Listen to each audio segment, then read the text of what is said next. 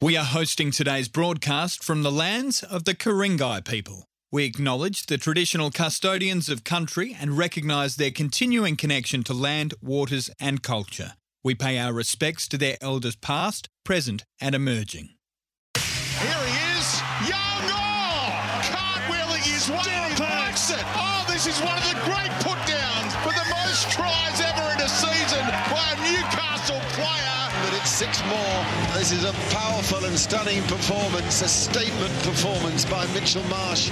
Victory for Australia, a stunning margin, eight wickets. He's got Kenny Bromwich there. He sets sail, and Kenny Bromwich runs away. It's a great finish to the game for the Dolphins. Son has just completed what is his fifth hat trick for Tottenham Hotspur. Spurs are running riot as the Burnley in their droves. The Penrith Panthers in front of a standing ovation clinch the minor premiership. It's the Panthers again, third time in four years. And now, overnight scores, expert comment, and controversy on the Big Sports Breakfast Weekend. Good morning, everyone. Yes, the Penrith Panthers are minor premiers for the third time in four years. They'll get a home final next weekend. Who does Newcastle play in their home final? That's all the, the last little piece of the NRL finals jigsaw puzzle to be decided. Dean Ritchie, good morning. Panthers were good last night. Yeah, good morning, Ray. They certainly were. They were back to their best after that glitch the week before against the Eels. So, Ray, just quickly, mm-hmm. nail down Penrith v Warriors next week in Penrith, Broncos v Melbourne in Back up Brisbane. again. They're back up again. Uh, the Knights will finish fifth. They will get a home final. And the other three teams in pecking order will be determined this afternoon when Sharks play the Raiders. If the Sharks win, the Roosters will finish seventh. That will be Sharks, Roosters at Shark Park, Newcastle, Raiders at Newcastle. If Canberra win, the Roosters will finish eighth, and that would mean Newcastle v Roosters, Sharks v Raiders again. Mm, a fascinating way to finish the home and away season. Just a quick recap of the scores so far in this final round. Back on Thursday night, the Storm 32 defeated the Broncos 22. Both teams rested a lot of players. I want to get to that in a second with you, Dino. Friday night, Manly finished their season off with a 54 12 thumping of the hapless Tigers. I think for Tigers fans, they'll be glad this season is over. Uh, the Rabbitohs lost again, 26 12. The Roosters have stormed into the finals. The Rabbitohs, what happened to season 2023 for them? And yesterday, the Dolphins 34 defeated the Warriors 10. They rested a lot of players ahead of the finals. The Panthers, they played pretty well. They did play their full squad, bar a, couple of injuries. Um, Kenny and Luai weren't there. Apart from that, and Sorensen, apart from that, it was basically Penrith's full strength side, 44 12 over the Cowboys. And the Knights, nine wins in a row, equaling a club, club record 32 12 against the Dragons. Today's games, as Dino said, Titans take on Bulldogs at 2 p.m. The big game, Sharks versus Raiders at 4.05 p.m. Dino, this last round looked fascinating on paper, but a lot of clubs rested their best players ahead of the finals, and that's okay. They deserve that right to do so. But it has created a fair bit of debate. Should the NRL look at maybe having a week's rest like the AFL do so these teams don't rest their star players? Yeah, it's certainly worth investigating, Ray. I don't particularly like it. Uh, personally, I think it affects the integrity of the competition. Yeah, what, resting players? Yeah, Yes, I, I don't. yes. I don't want to see a game one week before the finals when I'm excited as a fan and I want to see the best players out there. Correct. I don't want to see teams minus ten players. I mean, that's ridiculous. I understand what they're doing. Clearly, they're resting players. The bigger picture here, And they've earned that right to do and so. And they've earned that right. The bigger picture here is obviously a premiership victory, but I don't think it does uh, uh, the game any good. I don't think it's good for the fans. It certainly wouldn't be good for the TV ratings. There's multiple levels here which it would affect. I'm not sure what the answer is. Is a week off before the finals the answer? Possibly. But I'm not sure the broadcasters would like that either, right? Correct. And they have to be yeah. consulted heavily Mm. in these negotiations. But do I like it? No. Mm. Is it understandable? Yes. But I don't want to see a game with Melbourne, Brisbane on Thursday Should have night. been a cracker. Yeah. There would have been about 15 to 20 players missing. I mean, that mm. is utterly ridiculous. Yeah. Now look, the AFL do it, but two points about that. You sort of, I know it's only one weekend, but you sort of lose a bit of momentum. Uh, I think as as a sports enthusiast, and you're looking for the AFL not on this weekend, um, the broadcast issue is a big one. How do you get around that? So it's not as easy as it seems. Dino, I did want to ask you, like, looking back on season 2023, we'll get to the teams that are in the finals in a second and just ask you how it might unfold. But if I was a supporter of South Sydney, Parramatta, and, and the Cowboys, I'd almost think it was a season wasted. And are the biggest disappointments in 2023 the Bulldogs? Uh, you could argue for all of those teams, Fair enough, to be honest yeah. with you, Ray. But right here, right now, you would have to say South Sydney. South Sydney, the first team since the top eight came in, Ray, to miss the finals after leading the competition in round 11. That is a fair old collapse. They were eight and three after round 11, top of the table. Correct, correct. Uh, even tougher to swallow given you have lost to your fierce rivals. Uh, South, where did it go wrong, Ray? There's probably a dozen questions that need to be answered. Clearly, something has gone wrong there. A team just doesn't collapse like this so spectacularly with a roster that they have. Correct. Yeah. So, how deep are the problems? I'm not inside the four walls. Clearly, the Sam Burgess thing didn't help. The criticism of Latrell Mitchell didn't help. Cody Walker copped some criticism too. Maybe it was just this perfect storm that happened at the worst possible time. But certainly, the owners of South Sydney would be very disappointed. Uh, but for the Roosters, good luck to them. They were 14th Yeah. at one point, Ray. They'd won 5 from 15 going into round 22. I said on this show a while back, and I copped a bit of stick on the talkback line, saying just don't write the Roosters off yet. They've come through. Just don't write them off yet. And they were good last week. No Manu, who was out injured. No Jared, He'll be back. suspended. Sam Walker was brilliant. The whole spine was brilliant. Yeah. Tedesco was great, I thought. Uh, if they play Cronulla in week one, Ray, you know, Cronulla's certainly beatable.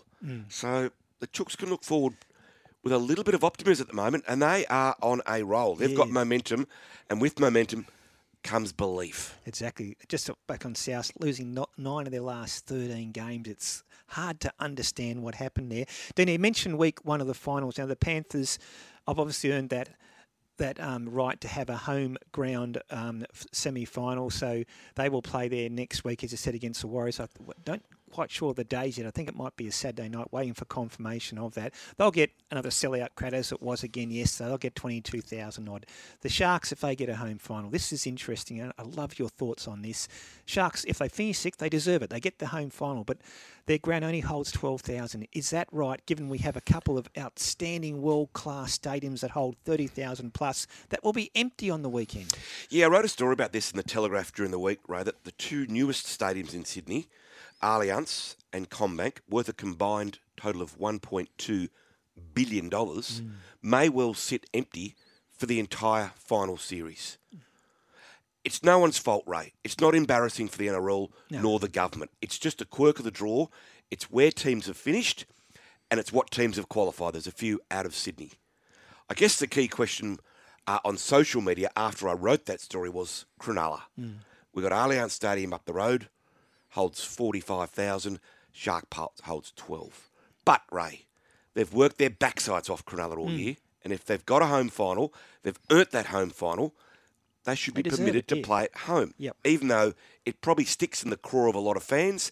And it does mean, Ray, you could potentially have 15, 20, 25,000 hmm. locked out of a semi final, hmm.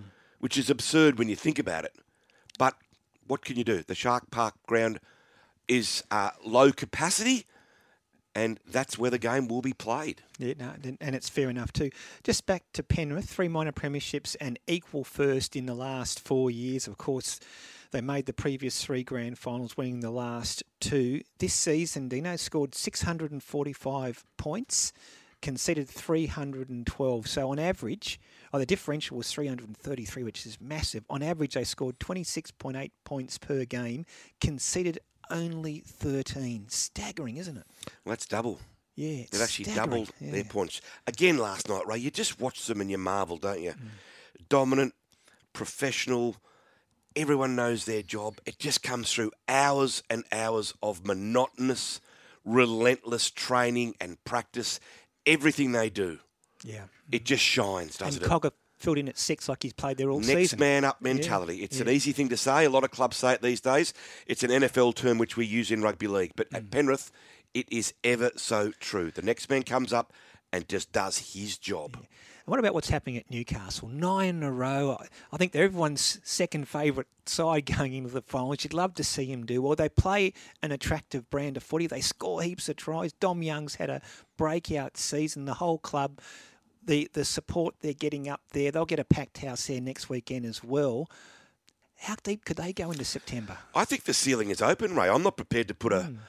uh, restriction on anything what Newcastle do. Geez, they've got some weapons, haven't they? Greg What? Marzhew, Yeah.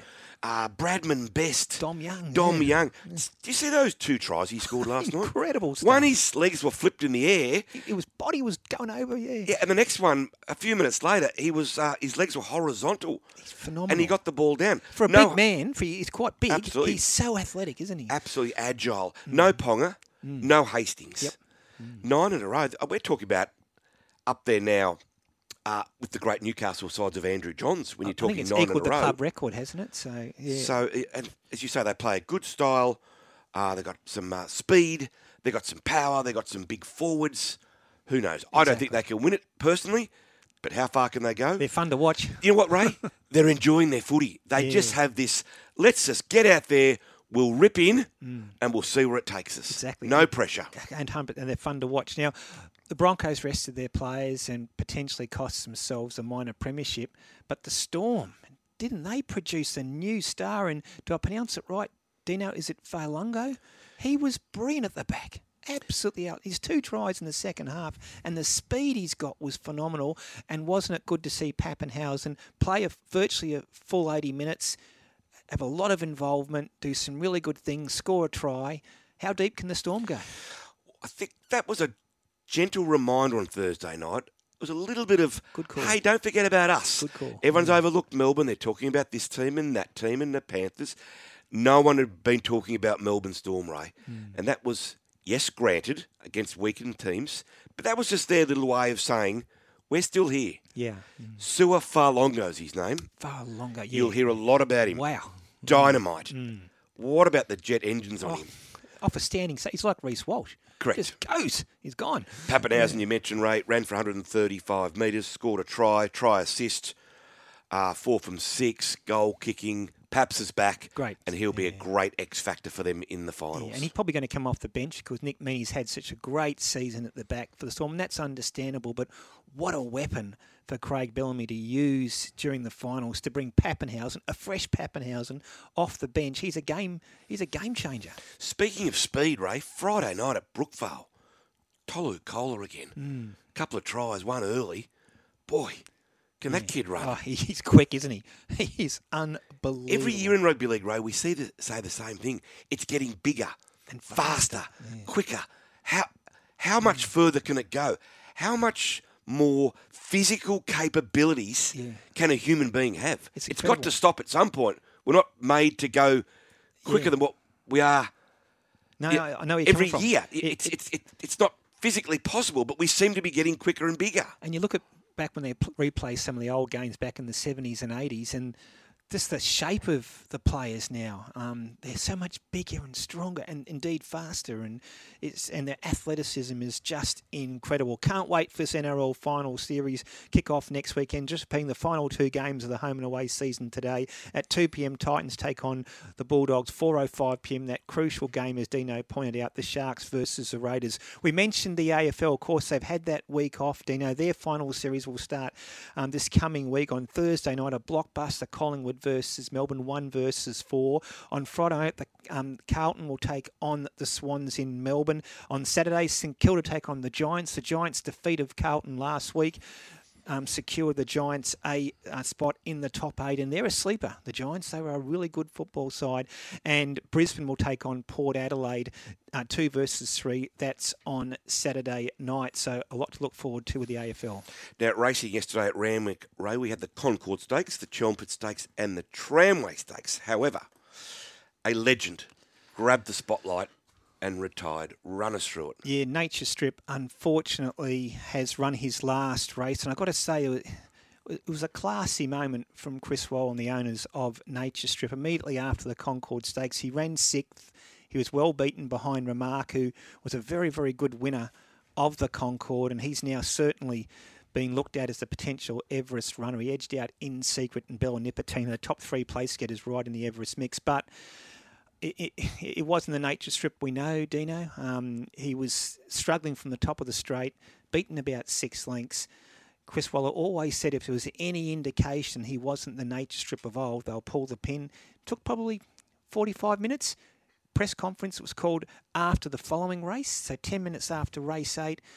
Press conference was called. The owners were there. I think we all knew what, what they were going to say, and the announcement was official that Nature Strip has run his last race like anything in life, Dino, when you see a champion sports person or athlete or horse or whatever team, if they're not at the best, you don't like to see them struggle, do you? And I think it was a right decision made and a classy moment there yesterday. How will history remember Nature Strip? Uh, a, a champion sprinter. It wouldn't be an all-time great, I wouldn't think, not up with the likes of the, the Black Caviars and the Manikatos, etc. But he's not far behind them. And when you win 22 races and you win nine Group Ones plus an Everest, and you win a King's Stand at Royal Ascot in the manner of which he did, he deserves his place among our best ever sprinters. Um, it was great to watch in full flight. It was nothing better than watching Nature Strip speed around the racecourse. But we all come to an end, and at nine years old, he's run his last race. The other um, old fan favourite Eduardo led for a long way, tied to run fourth. I haven't caught up with Joe Pride, I must admit, to see what the latest is with Eduardo. Um, but those two horses who have been automatic inclusions virtually in the Everest for many years. You could say now, well, obviously Nature Strip won't be there, and Eduardo, it's very, very unlikely he'd make the Everest field. What did you make of the races themselves yesterday? Yeah, Remark was good, and he's a horse. Dino talk about um, uh, footballers or sports people or whatever not realising their potential. He promised the world and delivered an atlas for two or three seasons. Remark yesterday, that was the remark that we all thought um, was potentially a top line sprinter. To be fair to the horse, he's had a lot of injury issues and little illnesses and niggles along the way. Team Hawk so persevered. They knew what they had. If they could get him right, he was an elite sprinter. He showed it yesterday. In Secret was very, very good running second for Godolphin. I think she showed she's right in the Everest. Bella Nipotina, she always flies under the radar, was very, very good. David Payne did it again. A $41 upset with Navajo Peak in the Chelmsford. He's a master trainer, David small team always seems to find a good horse. We'll talk to him a little later just to see what the plans are for Navajo Peak. Um, Zach Lloyd's a star. You know, he won the Bart Cummings Medal on Thursday night for New South Wales' most consistent and outstanding performer in 2022-23. Here he is on Saturday, winning a Group Two double. He rode Tis Invincible to win the Furious Stakes, and then Pericles took out the Tramway. Um, plenty of highlights at Randwick and also at at Caulfield, Mr. Brightside. Gee, he's a gun of a horse. Beat Princess Grace, who might have been a touch unlucky in the Memsie. I wish I win. Terrific first up, a close third. Alligator Blood beaten less than a length, finishing fourth. The top four in betting, the top four proven top liners, so to speak, uh, filled those placings in the Group 1 Memsie. And last night at Menangle Park, you know, the inaugural running of the Tab Eureka, the only mare in the field, Encipher, got up to win. Thrilling race. Ray, I want to give a couple of quick wraps before we move on. Ben Cummins is retired. Hmm. Uh, 443 or 444 NRL games, five innings, grand finals, 14 origins. So, Ben Cummins, whether you liked him or not, we always sit here and give the refs a clip over the ears, but great ref and a great career. And also Belinda Sharp and Casey Badger. Mm. They were doing single games this weekend. Fantastic. And first time ever, isn't First it? I time ever. Yeah. Casey's doing the game this afternoon between Titans and the Bulldogs. Kate and uh, Belinda did a great job over the weekend too. Wayne from Catherine Bay texts in too. Ray, hi Bulldog. I was the one person who bagged you about the Roosters making the eight. I was wrong. And I have to eat my words. No, fair Thank you. Wayne. But Yeah. we all get it wrong. I get it wrong more than anyone. No, it, But uh, you always had the Wayne. feeling that they could storm home the Yeah, Roosters. and Sam Walker, geez, just brought that attack back to life. US Open, just quickly, Dino, um, US Open tennis, de Minaur, Alex de Minaur, Australia's uh, number 13 seed, our big hope in the men's singles. He's now on court in the first set. He's got an early break. Um, de Minaur is playing the 23rd seed, which is uh, Nicholas Jarry, up 2 love in the first set. The other big news here is Rinky Hijikata, who's Rinky. yeah, he's best known Love as the the name. double specialist. He was a wild card into the US Open. He's through to the fourth round. He beat Zhang Zhizhen. I hope I got that right. 6 3, 6 3, 4 6, 6 3 in the third round. He'll play the 10th seed, Frances Tiafoe, uh, in a fourth round clash. And of course, de Minaur playing now on court early in the first set, 2 love up against Jarry, trying to get through to the fourth round. Djokovic and Alcaraz both had little scares in the third, third round, but they're through, Dino. I just Googled Rinky. He's an old Kings boy out Is he? there at Oh, there North go. Parramatta. Forgot to say, too, Ray, we're a bit negligent. Happy Father's Day. Well, he is to you and to all the fathers out there. I hope you get hmm. spoilt today. And there's barbecues and there's socks and there's undies and there's things. footy and whatever you want to do. But Yep. happy Father's Day to all the dads out there listening. My dad's no longer here. I miss mm. him every day. But happy Father's Day to my dad up there in heaven. Yeah, for those who have lost their father, it's of course a, a chance to reflect on the wonderful influences they had on their lives. And yep, should be a great day. Happy Father's Day to all, which brings us to our talk topic today, Dino, which is well, it had to be, didn't it? Best no. dad jokes. Oh dear. Have you got one for us, my friend? Oh, yeah, dad jokes. yeah. What did the janitor say when he jumped out of the closet? No. Supplies. Oh. They're pretty bad, these dad That's jokes, aren't they? terrible. I got one for you. Uh, even Hamish hates Yeah, that yeah. one. All right, well, see if Hamish likes this one. What happens if Usain Bolt misses his bus? Go on. He waits for it at the next stop. It's a great point, Ray. there you go. Yeah, the I've next got a half a cold still, Ray. If you yeah, make you're me still laugh, struggling a bit, aren't you? if you make me laugh, I'll cough. You're taking any medication? Yeah, that? I've taken everything. I'm the. I get too many colds. I don't know. You know what I wrong do with when I feel a bit fluey? Go for a long run. Everyone's different, but it always seems to. Well, I've touched wood. It seems. To I'll to tell work you for a bit of most the time. advice. There's Yeah. a bloke used to work at the Telegraph called Mike Hurst. Yes. You know Mike very well. Great Mikey. Mike was a great mm-hmm. athletics writer, mm-hmm. and he was a trainer. Great coach, a still coach. Darren Clark, Maree Yeah. Holland, wonderful. Hmm. He said to me once, "You can cook a virus by sweating it out, Yes, there you go. but he said you've got to do it in the first 24 to 48 hours. If you procrastinate in that time and go later, it does damage. That makes sense. So you've if you're going to sweat out a, a Yeah. cold or a flu, do it early. Otherwise, it does more damage. And that's from the great Mike Hurst, who was an elite athletics coach. Yeah, well, everyone's different. It sort of makes sense to me, but yeah, um, I can see where he's coming from. If anyone out there wants to SMS, I can't get rid of my cold. What can Dino do? What can I do to get rid of my cold? I'm 10 days in and I'm still Still struggling. struggling. Someone might say just go and have a good session on the grog. That might fix you up. Whatever you guys suggest out there, I'll try. So we got dad jokes and fix up Bulldog's cold. Call us on 13 53 53. SMS 0419 767 272. Dad jokes or remedies for Dino's cold. And keep it clean. The very best of US racing seven days a week. Gun runners on top of the world. He wins the Breeders' Cup Classic. Live and exclusive across the Sky Racing Network. Introducing the car sales car of the year, the all electric Kia EV6. With up to 528 kilometres of range, the Kia EV6 is leading the charge. And with its ultra fast charging technology, you can charge from 10 to 80% in as little as 18 minutes. The Kia EV6 car sales car of the year. Find out more at kia.com.au or drop into your nearest Kia dealer. Kia, movement that inspires. Experience a remarkable week of racing in one of the world's great cities, Hong Kong, with the Big Sports Breakfast team. Leaving December 5, you'll be transported to Happy Valley with racing under lights for the World Jockeys Challenge. Plus, head to Sha Tin for the four Group 1s and the World Turf Championships. And when not at the racecourse, you can shop, harbour cruise, or just relax. Join the Big Sports Breakfast in Hong Kong. Myself, Dave Stanley, and Laurie Daly. For more information, go to ambassadortravel.com.au. The Kosciuszko, the world's richest country race, is back and gives you the chance to win a share in $2 million in prize money. To enter, buy a $5 Kosciuszko ticket at your local or on the Tab app. The Kosciuszko, tickets on sale now. New South Wales residents only. Ticket sales close 11.59pm 6 of September 2023. Visit thekosciuszko.com.au for details. New South Wales permit number GOCSC forward slash 1058. What are you really gambling with? For free and confidential support, visit gamblinghelponline.org.au. Spring is here and the racing is heating up at the Run to the Rose Day. Featuring thrilling group racing and a vibrant trackside atmosphere, it's your last chance to be part of the action ahead of the Sydney Everest Carnival. Run to the Rose Day this Saturday at Rosehill Gardens. Book now at theraces.com.au.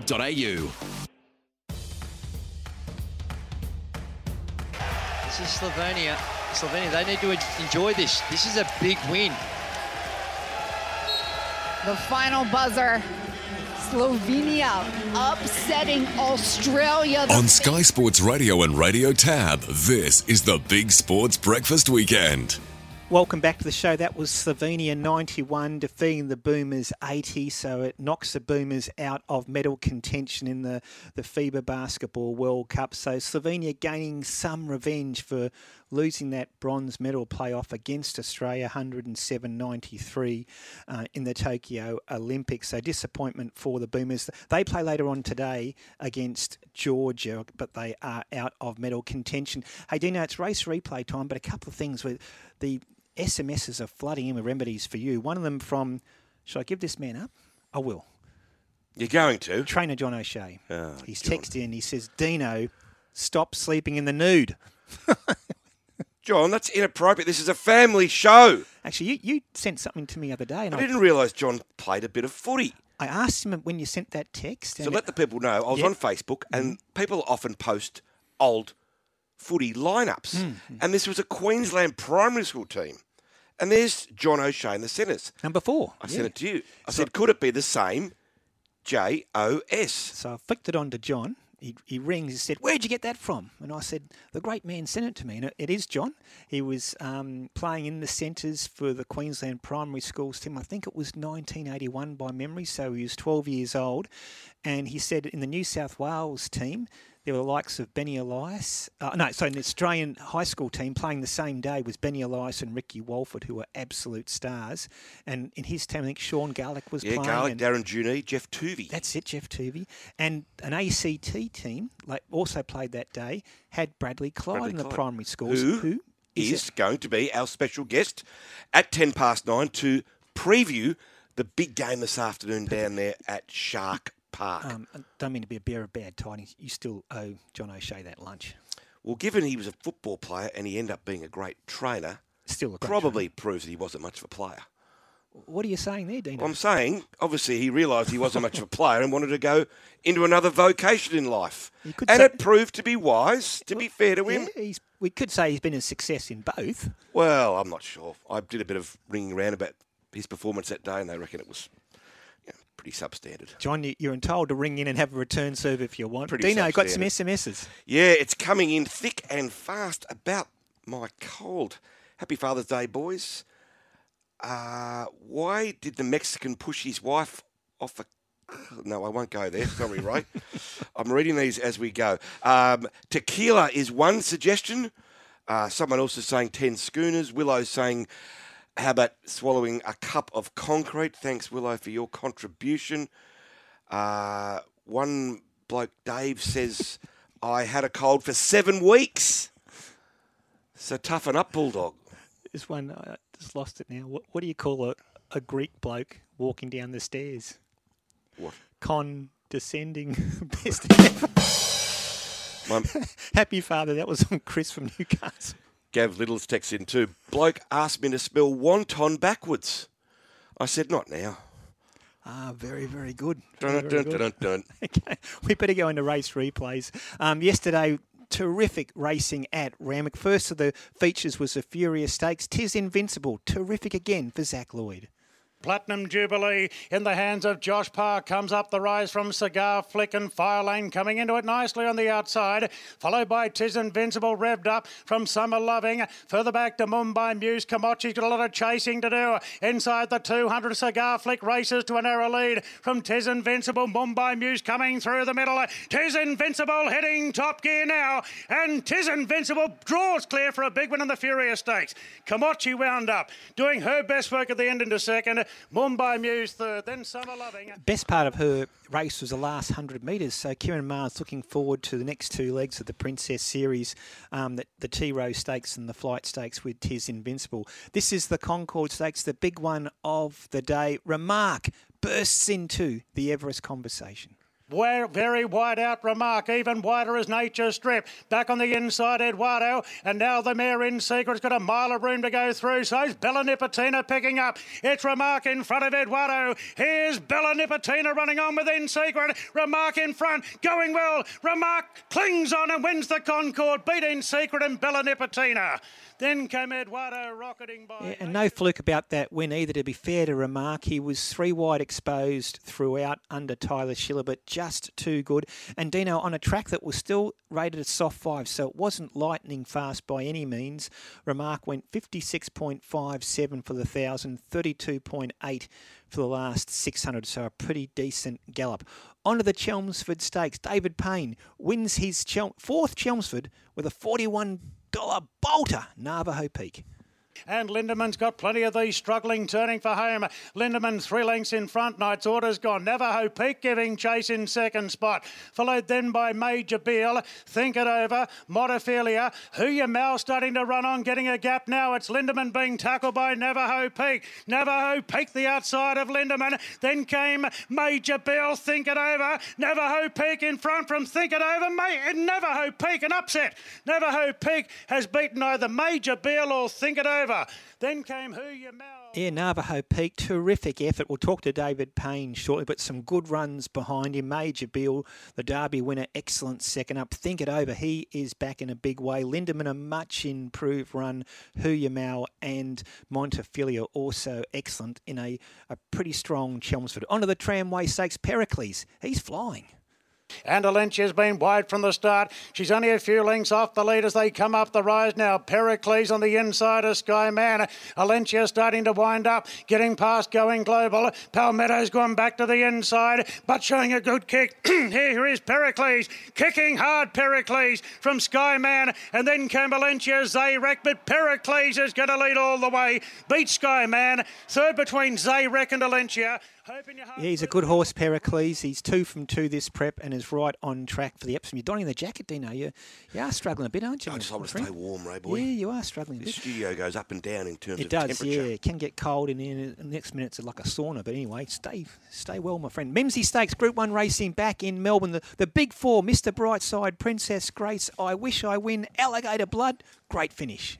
Mr. Brightside is three wide, two off the lead and coming on. Princess Grace behind them, needing to get off the fence. And behind them, I wish I win. Agon to the outside, followed by Bandersnatch. Alligator Blood up to Anavisto, 250 metres to go. Mr. Brightside joining in. Princess Grace behind them, darts up underneath of them. And I wish I win's got out and coming as well. Mr. Brightside up to Alligator Blood at the 100. Then I wish I win. Princess Grace. Mr. Brightside fends them off and wins again. Mr. Brightside has won it from a photo between I Wish I Win, Princess Grace, then Alligator Blood. Seriously. He's a terrific horse, Mr. Brightside. Three wide throughout, still one. Princess Grace just held up a little bit in the straight. She was terrific again. I wish I win. A great return. Alligator Blood right there fighting hard. Um, Damien Oliver rode Alligator Blood, Dino, and of course he announced during the week that he is retiring at the end of the spring carnival. Talk about legends of the sport. He is one of the all-time greats. You could argue statistically he is the best ever, Damien Oliver. Good, good de- debate to have in a bar one day. Who the best jockey of all time is? Um, Menangle last night, the two point one million dollar, the Tab Eureka, the inaugural running of the race. Tremendous contest. One mare in the field. Her name was Encipher. Encipher's putting in a claim. The mare, she's coming quickly. As Leap to Fame quickly goes to catch a wave. Here comes the mare. Encipher down the outside. The mighty mare's out after Leap to Fame. And Encipher goes up, puts the nose in front, comes away. A famous victory. And Encipher beats Leap to Fame. Third captain ravishing. Fourth home in the race. Getting home late was Yeah, great drive by Luke McCarthy and Encipher ambushed Leap to Fame, who sat outside the lead and was tough throughout, but she was just too good. Um, in the end, a, a, great win for Encipher. Quick update in the tennis team. I've got a couple of SMSs I know you want to read. de Minaur's got a double break now, up 5 1 in the first set against Jarry. Yeah, Brett from Richmond. Happy Father's Day. What is the worst sport to play? Badminton. yeah. Bad joke there, Brett, but very, very good. Uh, no name on this one for you. Cold, half a glass of apple cider vinegar. Isn't that that stuff that tastes disgusting? Ooh, yeah. oh. Having said that, if it fixes it, just, just I'm happy to go scull anywhere. it, Dino. Just scull it. Uh, Matt from Jervis Bay, Bulldog. You need half a dozen shots and a good scotch over two hours. Works a treat. I think the hangover would be worse than the cold. Mm. This is this is not in good taste. But what did the cannibal say when he ate the clown? Go on. You, you taste funny. It's a bad one. We better take a quick break. Listener, Dino, no, not a quick break. We've got plenty of people want to have their say on the open line. Sorry about that, producer Hamish. We've got Mark on the line. Mark's got some dad jokes and a cold cure for you, Dino. Mark, good morning. Talk to me, Mark. G'day, fellas. Happy Father's Day. And the same to you, Mark. Can you help Dino, Mark? Yep, yep. Mate, a coffee mug, nice one. Hmm? One or two tea bags, boiling water. Um, honey, don't put sugar in it. You've got to use honey. Sugar's not good. Yep. And then make some good OP rum, a good dash of that. There you go, Dino. What do you reckon? So, And then, yeah, two I tea wanna- bags, wanna- honey and rum. Yeah, but you've got to use OP rum. Right, If you can okay. get some good moonshine, like some good stuff, like, you know, you're talking about 60, 70%. Yeah, Yeah. yeah, Mark, I'll end up bloody legless. No, well, mate. That might fix you up, to- Dino. Yeah, mate, yeah. Or the old Vicks Vapor rub when you go to bed, champion. What's your dad Hey? joke, Mark? Oh, there's two of them. Yeah. What happens when you cross a sheep with a kangaroo? No. You get a woolly jumper. That's good. I like And it. what do, you, what do you call a Lebanese bloke standing between two tall buildings? no, what do you call him? Ali. Thank you, Mark. Good one, Mark. Great call. Steve's on the line. I think he wants to talk about resting players. It's a hot topic, Dino. Steve, good morning. Hello there. How are you guys? Terrific. Thanks Good, for your Steve. call, Steve. You want to talk about um, these teams resting players Yeah, in the final wanna round? Yeah. You've got a great show and just keep it keep it going. No, thanks, so much. Thanks for listening, Steve. Yeah. Hey, listen, we've got a multi multi million dollar business there in the um, in the rugby league. You know, with TV deals and everything. And if I'm correct, did I hear that first past the post to get the Giltinan Shield is only two hundred thousand? Yeah, you're right, Steve. It was 100. They've increased Yes. it. They've increased prize money for all uh, competing in the finals. But I'm with you, Steve. I still think it could be more. I think the AFL, uh, I think it's over a million dollars the Premier's pocket. And I think Yeah. the runner-up last year pocketed 600,000. Minor premiers or pre- premiers? Premiers, Okay. yeah. Mm-hmm. Our premiers has increased. I'm not mm-hmm. sure exactly what it is. So we are mo- working in the right direction, Steve. But yes, we are a long way behind AFL. Oh yeah, well, see, it- one player's salary is, you know, they're talking over million dollar salaries now, and to play twenty seven rounds and you get a lousy two hundred thousand, Yeah, it's not enough, is it? It doesn't make sense. Steve, You I know? think the minor premiership's underrated in rugby league. I think it's a real uh, reward for longevity, consistency, uh, and I just think it's undervalued to some degree. Yes, they get the Giltinan Shield. Yes, they get two hundred thousand. And I'm not going to sit here and start throwing out And home barbs, final. uh, about uh, you know what it, they should get. I just Yeah. think it's undervalued a little bit. Oh, 100 Well, see, this is what gets me with the um, multi million dollar TV deals. Yeah. Yeah, I know where you're coming from, Steve. It's a really good call and probably something that could be looked at because, as you said, Dino, it's a significant achievement. And Penrith have finished first or equal first. They won three minor premierships and they're equal first with Storm in their four years. So they've had a fantastic run. And as you said, it's a it's um, a mark of their consistency that they've been able to do it over such a, a lengthy period. We'll take a quick break. Listen to Dino and Ray in the Big Sports Breakfast Weekend. Hi, Craig Lowndes here. As a professional driver, safety is my highest priority. That's why I'm a proud ambassador for the Australian Road Safety Foundation. September marks Rural Road Safety Month. Now, it's a national initiative to highlight the horrific stat that two out of three fatalities occur on our roads happen either in rural or regional areas. We're calling on you to choose road safety every time you're behind the wheel. I choose road safety for every single road user. Who do you choose it for? Friday, September 15, get trackside for outstanding Spring Carnival racing on Sharp Office Newcastle Gold Cup Race Day. Featuring three Group 3s, including the $300,000 Sharp Office Newcastle Gold Cup. Plus, you can make it a two day celebration and include Ladies' Day on the Saturday. Experience the pinnacle of spring racing in the Hunter at Newcastle Racecourse. Race day packages are available now, so go online and secure your tickets at newcastleracecourse.com.au. Hey tradies, is the stress of running a trade business doing Andy and Angela, why do you use radio advertising to promote the Lifestyle Tradie podcast? The podcast and the membership is actually geared towards tradies. And radio reaches them throughout the day in their cars and on site. I notice you DIY the ads yourself. I know I've got a yobbo voice, but it works well for us. Fancy having your own breakfast show? Well, I am an early riser. Discover the unlimited ways to reach your audience at commercialradio.com.au. Radio Unlimited. Sports Report. First up this morning, big news for our national sport, cricket.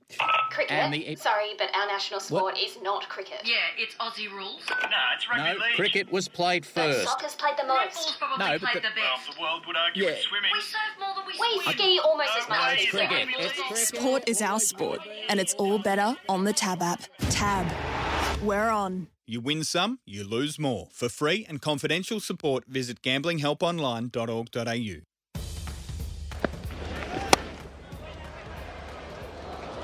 Another slower ball here. You can just see taking pace out, trying to make it harder. Now another chance. This is the run out. What a moment for the Southern Brave. Lauren Bell throws the ball in the air. They failed in 2021, in 2022, but 2023, the Southern Brave women have finally, finally crossed that line. On Sky Sports Radio and Radio Tab, this is the Big Sports Breakfast Weekend. Uh, welcome back to the show with Dino and Ray. Just quickly, that was cricket now on the cricket. Australia have gone 2 0 up in that T20 series against South Africa. Mitch Marsh hit 92 not out in the first game, 79 not out off 39 balls in the second. He's, of course, capping the T20 side. They play South Africa in the third of those T20s tonight. Then there's five ODIs in South Africa as they prepare for the uh, World Cup in India um, later next month. So the Australians in pretty good form, but I must admit, Dino, it's a, a weakened South African side. Um, also, the US Open tennis, de Minaur's got the first set 6 1 over Nicholas Jarry, so he's off to a good start in that third round match, potentially joining Australia's other um, player, Rinky Hijikata, in the fourth round of the US Open. You got a few SMSs there, Dino? Yeah, Shane from Buderim's on fire this morning. He Yes. sent two, and I've got to read them out. I said to my wife, this will probably get us in trouble, Ray. I said to my wife, Your underwear is too tight and revealing. She said, Well, wear your own then. Is that from Shane from Buderim? And another one he sent in. I hired a handyman to do some odd jobs. Uh, left and left him a list. When I got home, he'd done one, three, five items in order. Turns out he only does odd jobs. Odd jobs. I like it. And David Payne is joining us. oh, jobs. Who was that one from? Shane from Of course, who else? Yeah, he's in fire. This man was on fire. Four Chelmsfords. He's won it previously with Unearthly, Nevis, and Gallant Test. They were very, very good mares. Navajo Peak might be the best of the quartet. He was a $41 outsider yesterday. He won't start at those odds again. David Payne, the trainer, is on the line. David, good morning. How good is Navajo Peak?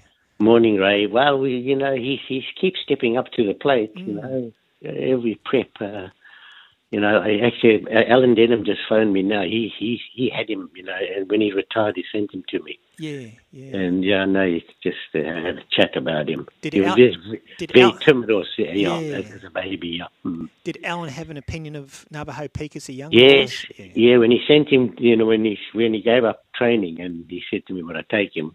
He said, look, he's a, he could be a decent horse Yeah, at that stage. Yeah.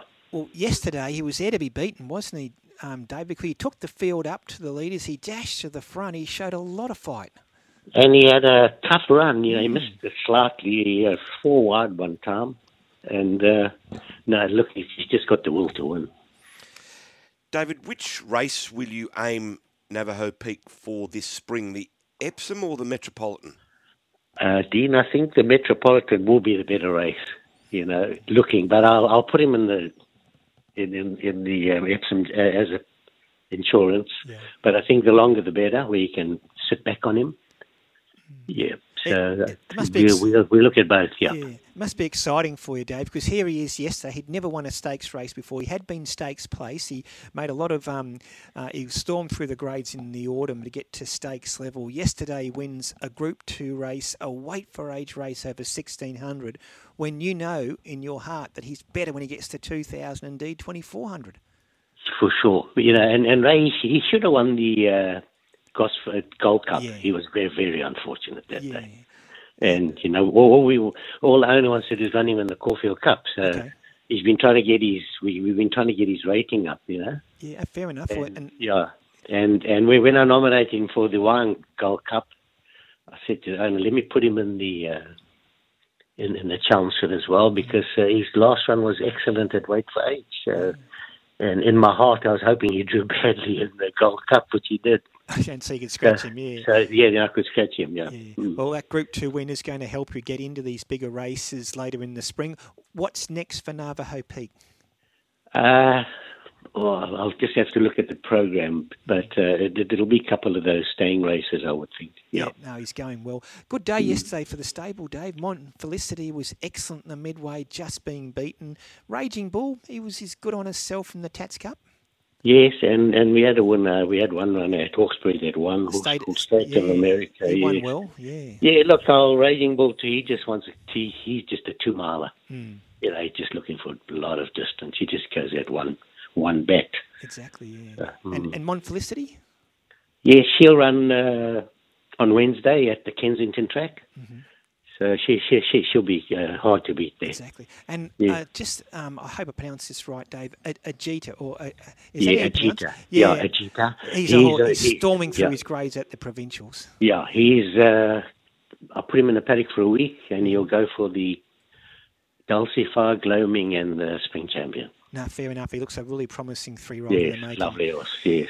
Yeah. Hey, Dave, it was the first official day of the spring carnival yesterday, and gee, it it felt it, didn't it, at Randwick? It was a real buzz at the, around the place, and um, some great racing, and it's all ahead of us from here on. You've got a real player here in Navajo Peak. You know, look, it's uh, it's always nice to win a race. You know, in, in, in, the, in the carnival. So we started off well. So please God, it keeps going. Exactly. yeah. Hey, hey, Dave, just fine. I know you you love your rugby, and the, of course the Rugby World Cup will start later this week. Um, Australia have their first game against Georgia on September 10. New Zealand take on France to open the tournament on September 9. Who, who wins the World Cup, Dave? I would say it's between Ireland, New Zealand, and South Africa. Uh, fair enough. You're always on the money. Wallabies, any hope? Oh, just uh, Eddie. I don't know. He keeps changing things. you know, but uh, the, the, I, I think they're in a better pool. You know, the weaker Yeah, pool. They So might be able that, to get through if they can that- get some yeah. momentum going. You never know. Yeah, so. that that'll happen if they get some confidence and get you know their players to gel. Yeah. Then then then they got an outside chance for sure. Hey, Dave, terrific. Congratulations with Navajo Peak yesterday, um, winning the Chelmsford. Happy Father's Day today, mate. And uh, Thanks, and you and you too, Ray and Dean. thanks so much, uh. David. And, have, and a, have a uh, great day, Dave. Yeah. Thanks, uh, and thanks for having me. There- Cheers, Ray. thanks, Cheers, mate. Dean. There's Bye-bye. Da- David Payne, a master trainer. You know, he only has a small team, but every year he's got a carnival horse. It's remarkable. And here he is bringing Navajo Peak out of nowhere, virtually, winning a, a prestigious weight for age race like the Chelmsford. I heard him talking about the Wallabies there, Mm. right? I don't know which player it was. I saw him interviewed in the news last night. And he's sitting there saying, oh, the Wallabies were on the right track and we're on the right trajectory. You're losing. I'm thinking, you've just lost five in a row. what kind of trajectory are you actually on? Yeah, it's it's disappointing. Oh, look, he's hoping that they can get off to a good start against Georgia and build some momentum as they get into the tournament and you never know. Hey, Dino, a couple of um, dad jokes. Stu says, My wife told me to stop impersonating a flamingo, so I had to put my foot down.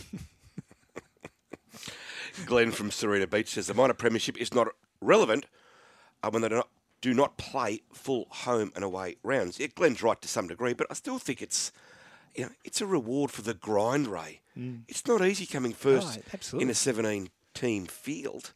But 100%. Peter says, I bought a trampoline for a bed the other day. My girlfriend hit the roof. why shouldn't I date a, why shouldn't you date a tennis player? Because love means nothing to them, according to Pete. Just quickly, de Minaur up 2-1 in the second set. Of course, he won the first 6-1. That's his third round game against Jarry, so potentially gets into a fourth round. So he's going well at the moment. Alex de Minaur, 13th seed in the US Open. Tanya's in studio with today's scratchings. Tan, good morning. Morning, folks. Yes, racing in New South Wales today is at Moree and Mudgee and Sunshine Coast in Queensland. Let's have a look at Moree. The weather is fine. The track is soft 5. The rail is true, and there are 17 scratchings. The first race is clear. From race 2, take 6 Salad Dodger, number 6. Race 3, number 12 Idyllic, number 12. Out of race 4, number 6 Harbour Gold. 7 Severine. 9 Heiress Hera.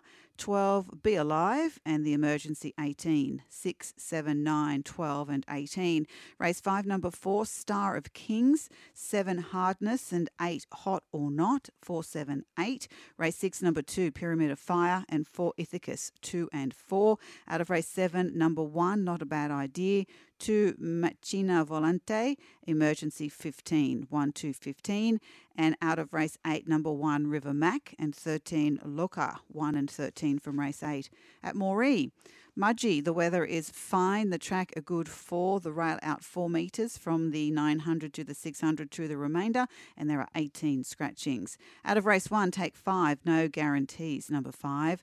Race two, number eight. Hampton Cove, number eight. Race three is clear. Race four, take out five. Subscribe me. Seven anxiety.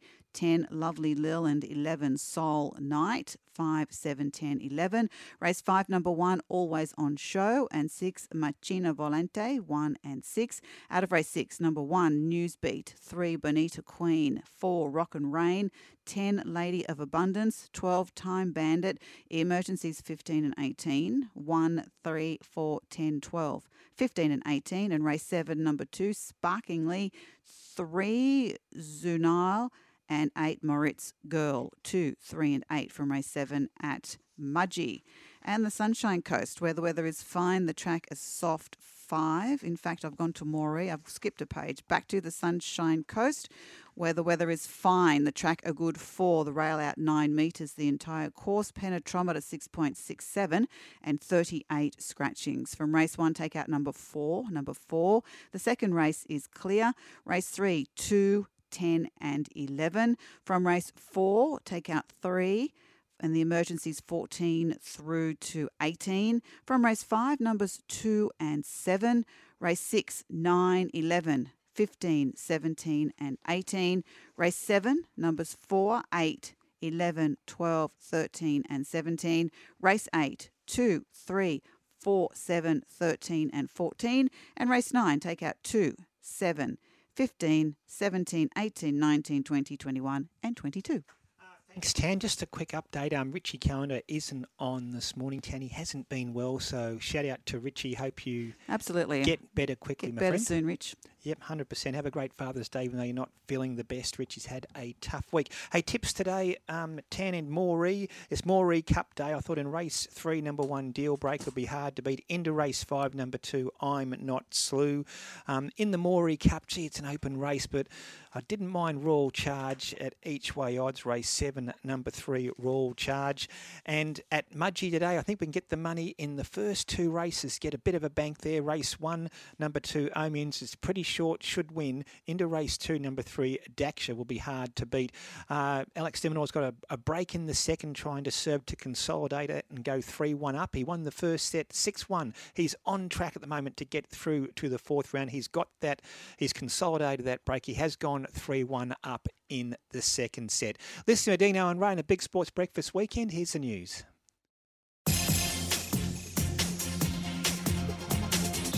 Hello, I'm Sarah Warmby. One of Australia's music legends is throwing his support behind the Yes campaign. Georgia Condek has the story. Legendary singer songwriter John Farnham has given permission for his hit song, You're the Voice, to be the soundtrack of the campaign. The video will air across multiple platforms seeking to inspire voters to vote yes on October 14. It's the first time Farnham has allowed his hit to be used commercially. He hopes the song will not only help support the Yes campaign, but make the case for the constitutional change. Mr. Farnham says the song changed his life and now hopes it might help to change the lives of our First Nations people for the better. It's the first major ad to be released for either side before the referendum day. West Australia's Shadow Housing Minister says a review of the state's priority housing waitlist process is needed. The call follows the reports of the recent deaths of two babies in the state whose families were homeless when they died. Steve Martin says the state government should reconsider supporting a recommendation from an inquiry into the funding of homelessness services. The government's response to the inquiry was very good, and they have supported most of the recommendations. Strangely, they haven't taken up our suggestion, our recommendation, that they make the housing waitlist and needs based assessment. This week is Spinal Cord Injury Awareness Week, with the focus on improving employment rates among people living with a disability. Fewer than half of 15 to 64 year olds living with a disability are unemployed, compared to 80% of able bodied people. Spinal Life Australia Access and Advocacy Advisor Dane Cross says it's time for change. Enable your business, employ people with disability. I guess it's a clarion call for all companies to create a more equitable workplace. You know, a place where diversity in all forms is not just accepted but celebrated. Northern Territory Police have arrested two of New South Wales Police most wanted fugitives in a town near Darwin. Members of the NT Police Tactical Response Group arrested the two men, aged 34 and 36, at Adelaide River on Friday. The men will face an extradition hearing in Darwin tomorrow. The Italian government has given another indication it will pull out of China's Belt and Road Initiative. Victoria's deal with the Chinese was scrapped by the federal government. More from the BBC's Paul Moss. They can't say they weren't warned. Italy was the first leading economy to sign up to China's Belt and Road Initiative, which has seen China fund infrastructure projects around the world. But the European Union said the initiative was a means by which Beijing is seeking to increase its global influence. And last month, the Italian defense minister said the decision to join had been atrocious. Now the foreign minister, Antonio Tajani, has complained it hasn't increased Italian exports to China. He's about to pay the country a visit, where he may negotiate an exit from the deal. Briefly, the Nobel Foundation has retracted its invitation for representatives of Russia, Belarus, and Iran to attend this year's Nobel Prize award ceremonies. And India has launched its first observation mission to the Sun. This is Air News. In the NRL, the Panthers have claimed the minor premiership for the third time in four years after beating the Cowboys 44 12. Forward Liam Martin has told the ABC it was important for the side to perform well before the finals. We just wanted a good performance, you know. Last week was, you know, pretty poor. We sort of wanted to turn it around and sort of build a finals template um, leading into the next couple of weeks. And I think the first half we did that. The Dolphins took down the Warriors 34 10, the Knights beating the Dragons 32 12. In the NRLW, the Dragons smashed the Cowboys 48 to 16. The Broncos and Knights also posted wins. The Eagles and Dockers get their 2023 AFLW campaign underway today in the Western Derby at Fremantle Oval. West Coast are yet to win a derby. Fremantle have five victories under their belt. Eagles captain Emma Swanson says they're determined to change that and set the tone for a strong season. We've got our hands dirty, nice and nice and quick at the start of pre-season. The girls came back in terrific shape. It's just allowed us to get to work really quickly. So we're hoping to see the reward for that. Wins last night for Essendon, Geelong, Adelaide, and Carlton. In the men's basketball World Cup, New Zealand has beaten Egypt 88 to 86. And in horse racing, after nine Group One wins and more than $20 million in prize money, champion sprinter Nature Strip has been retired. Australian Independent Radio News. Skipped breakfast? Every morning when I'm listening to you guys and the kids are in the car, and when I'm dropping them to school, you guys are on. But my daughter's cracked the shits recently. She says, uh, You're going to put on the Jibbity Jabbity show. What do you mean, the Jibbity Jabbity show? She says, That's all they do. They Jibbity Jabbity on about nothing. I agree with her. How old is she? And she's, she's seven years old. Seven years old. She's spot on. And I thought, yeah, you know what? That's probably got far off the mark. That's probably what we all listen to. I'm taking Not so jibbity jabbity as a compliment. What people normally say about the rubbish that comes out of my mouth, jibbity jabbity is a nice way of putting it. The Big Sports Breakfast, weekdays from 5.30 on Sky Sports Radio and Radio Tab. Spring is here and the racing is heating up at the Run to the Rose Day. Featuring thrilling group racing and a vibrant trackside atmosphere, it's your last chance to be part of the action ahead of the Sydney Everest Carnival. Run to the Rose Day this Saturday at Rosehill Gardens. Book now at theraces.com.au. It's Cheval Grand. Cheval Grand goes on and wins the Japan Cup. The only place to catch the very best equine superstars from around the globe, first time, every time, is right here. Live and exclusive across the Sky Racing Network. Sydney's greatest racing carnival is here. Be trackside for thrilling racing, live music, and the world's richest race on turf, the Tab Everest. Revel in Sydney's glorious spring for fun, food, and fashion. Sydney Everest Carnival, September 16 to November 11. Book now at theraces.com.au. Traffic on the Big Sports Breakfast. Bunnings can help you unleash your garden's potential with a wide range of power gardening tools. Shop great value on mowers, line trimmers, and more online or at your local Bunnings. In Pagewood, a car has crashed into the lights on Wentworth Avenue at Page Street. It's affecting traffic in all directions. In Lane Cove, the speed limit has been reduced to 40 k's on the Longueville Road off ramp to the Pacific Highway for roadworks. Looking south, the Princes Highway moving well through Sylvania and Gymea, and no hassles on the M4 through Parramatta.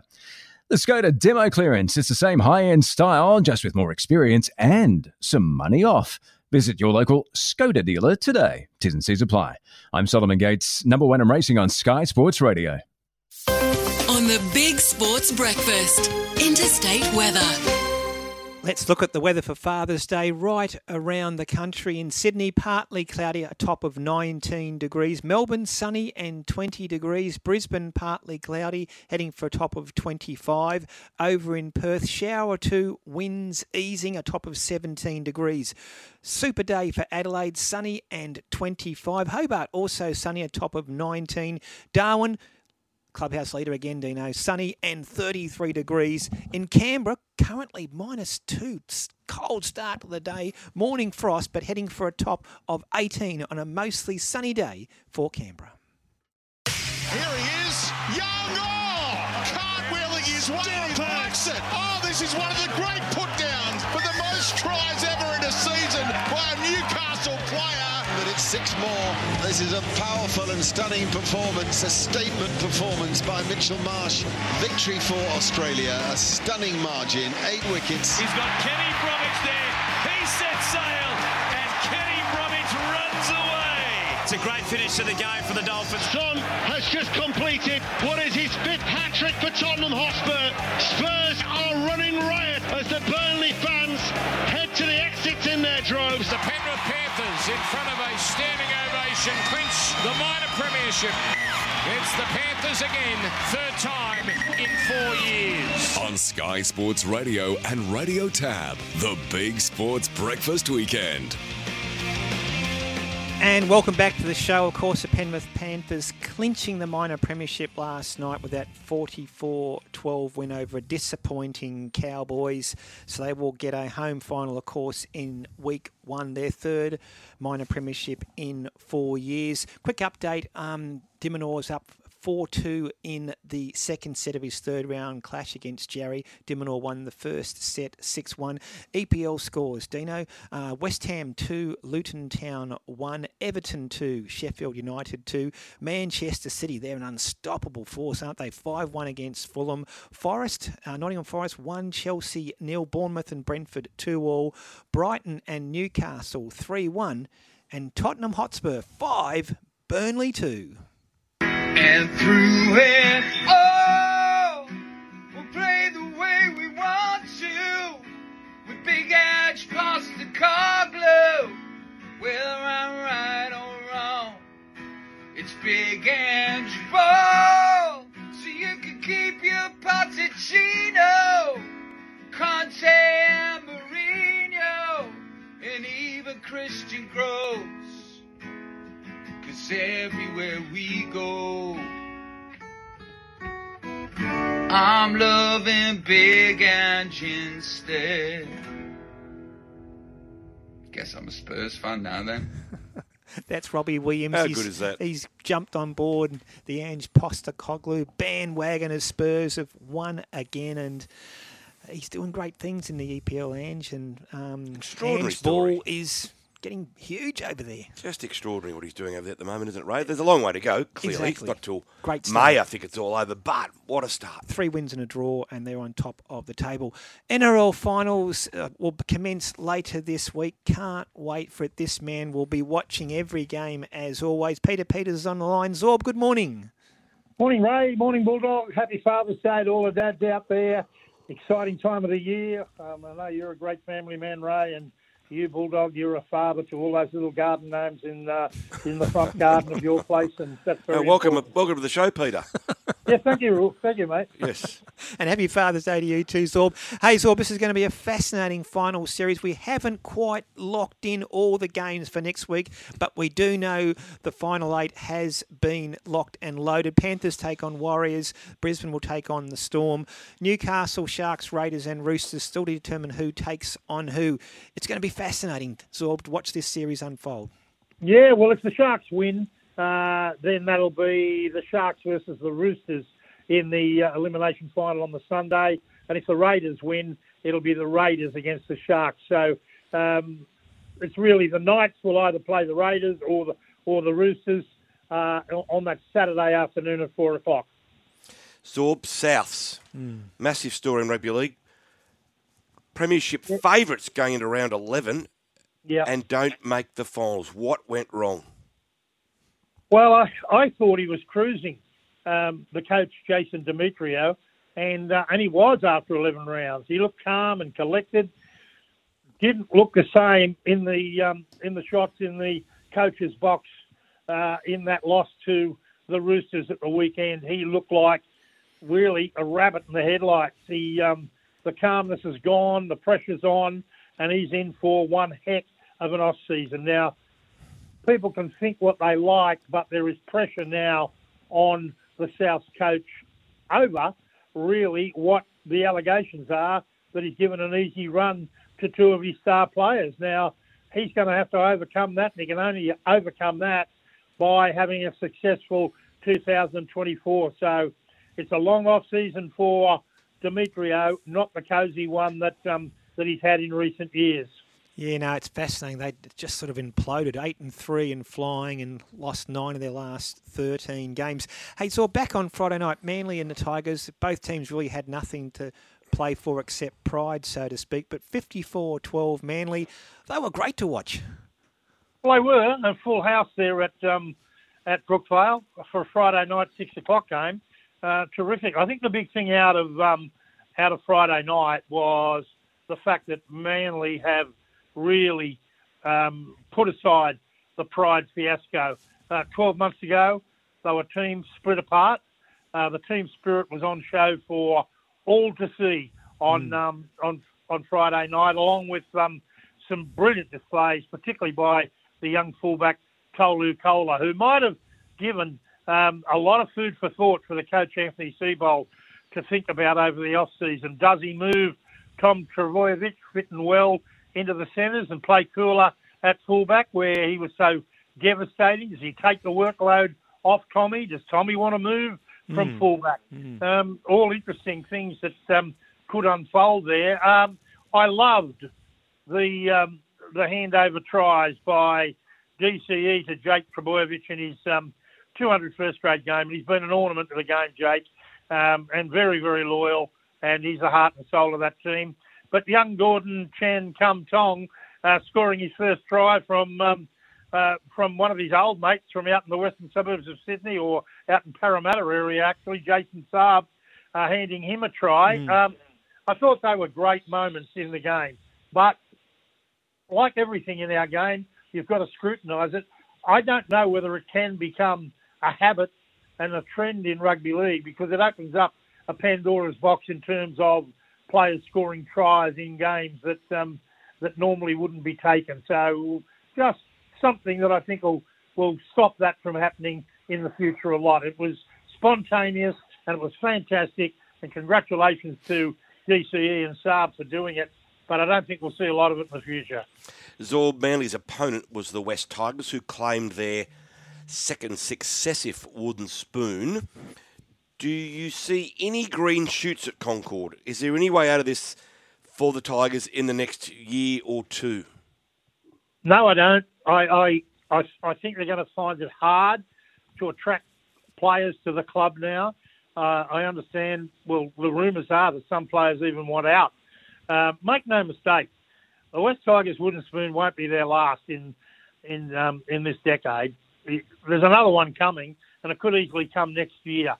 The jury's out on Benji Marshall. Um, Marshall has had a real big input into how the side has played this year. Tim Sheens has been the spokesman, but really it's been Benji's side to coach.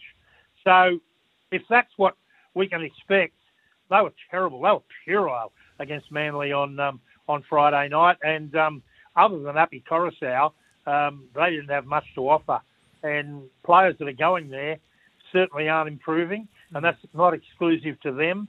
The Bulldogs are another club that um, that players aren't improving at.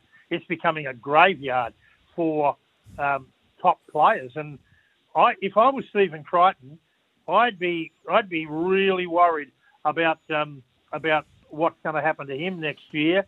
Right now, he's looking at three premierships in a row at the Panthers, and then he'll be off to join his former teammates in in um, Viliami Kikau and Matt Burton, and, Matt Burton, and Burton, mm. Matt Burton at the Bulldogs. Now their form has taken a real dipsy doovy dive, um, along with um, other players from other clubs that have gone there with big reputations. Reed Barney's another one that their form has been awful, mm. and um, and they're virtually disappeared from the elite um, players um, group in, in, in, in our NRL. Now, is it worth a couple of hundred thousand a year, um, or maybe over a four-year period, uh, maybe four hundred thousand over three years, to go to a club that is not winning?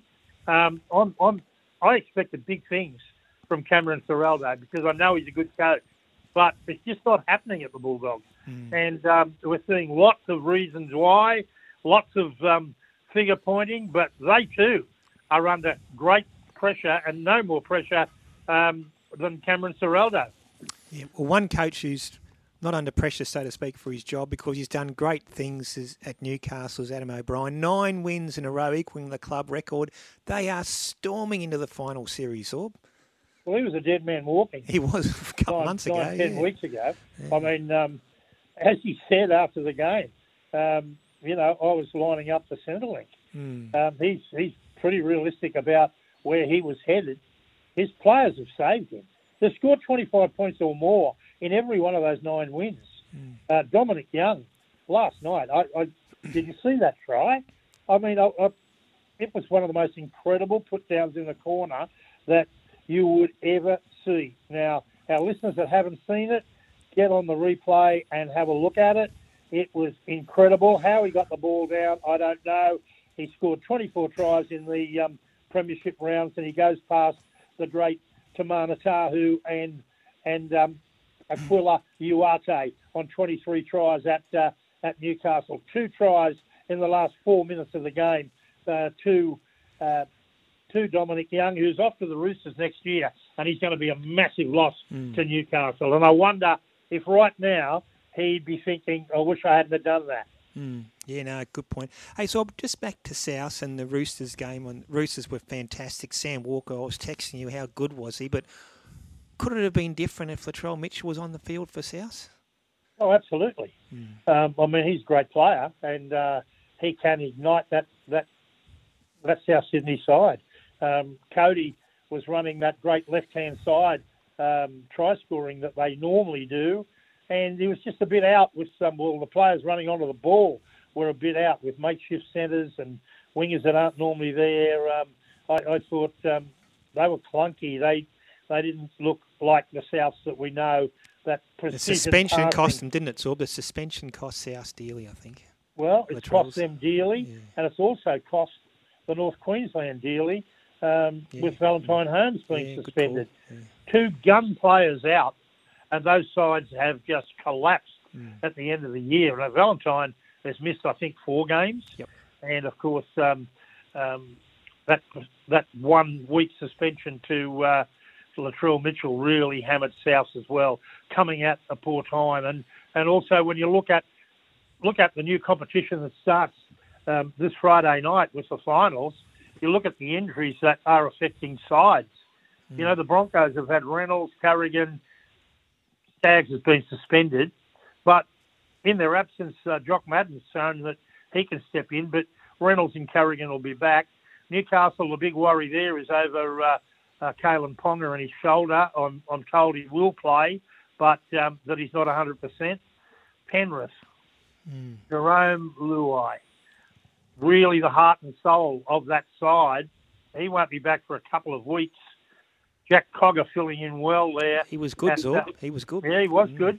Um, but I think sometime in the finals they're going to miss uh, the bouncy play of um, of their their their premiership uh, dual premiership number six player, the Roosters.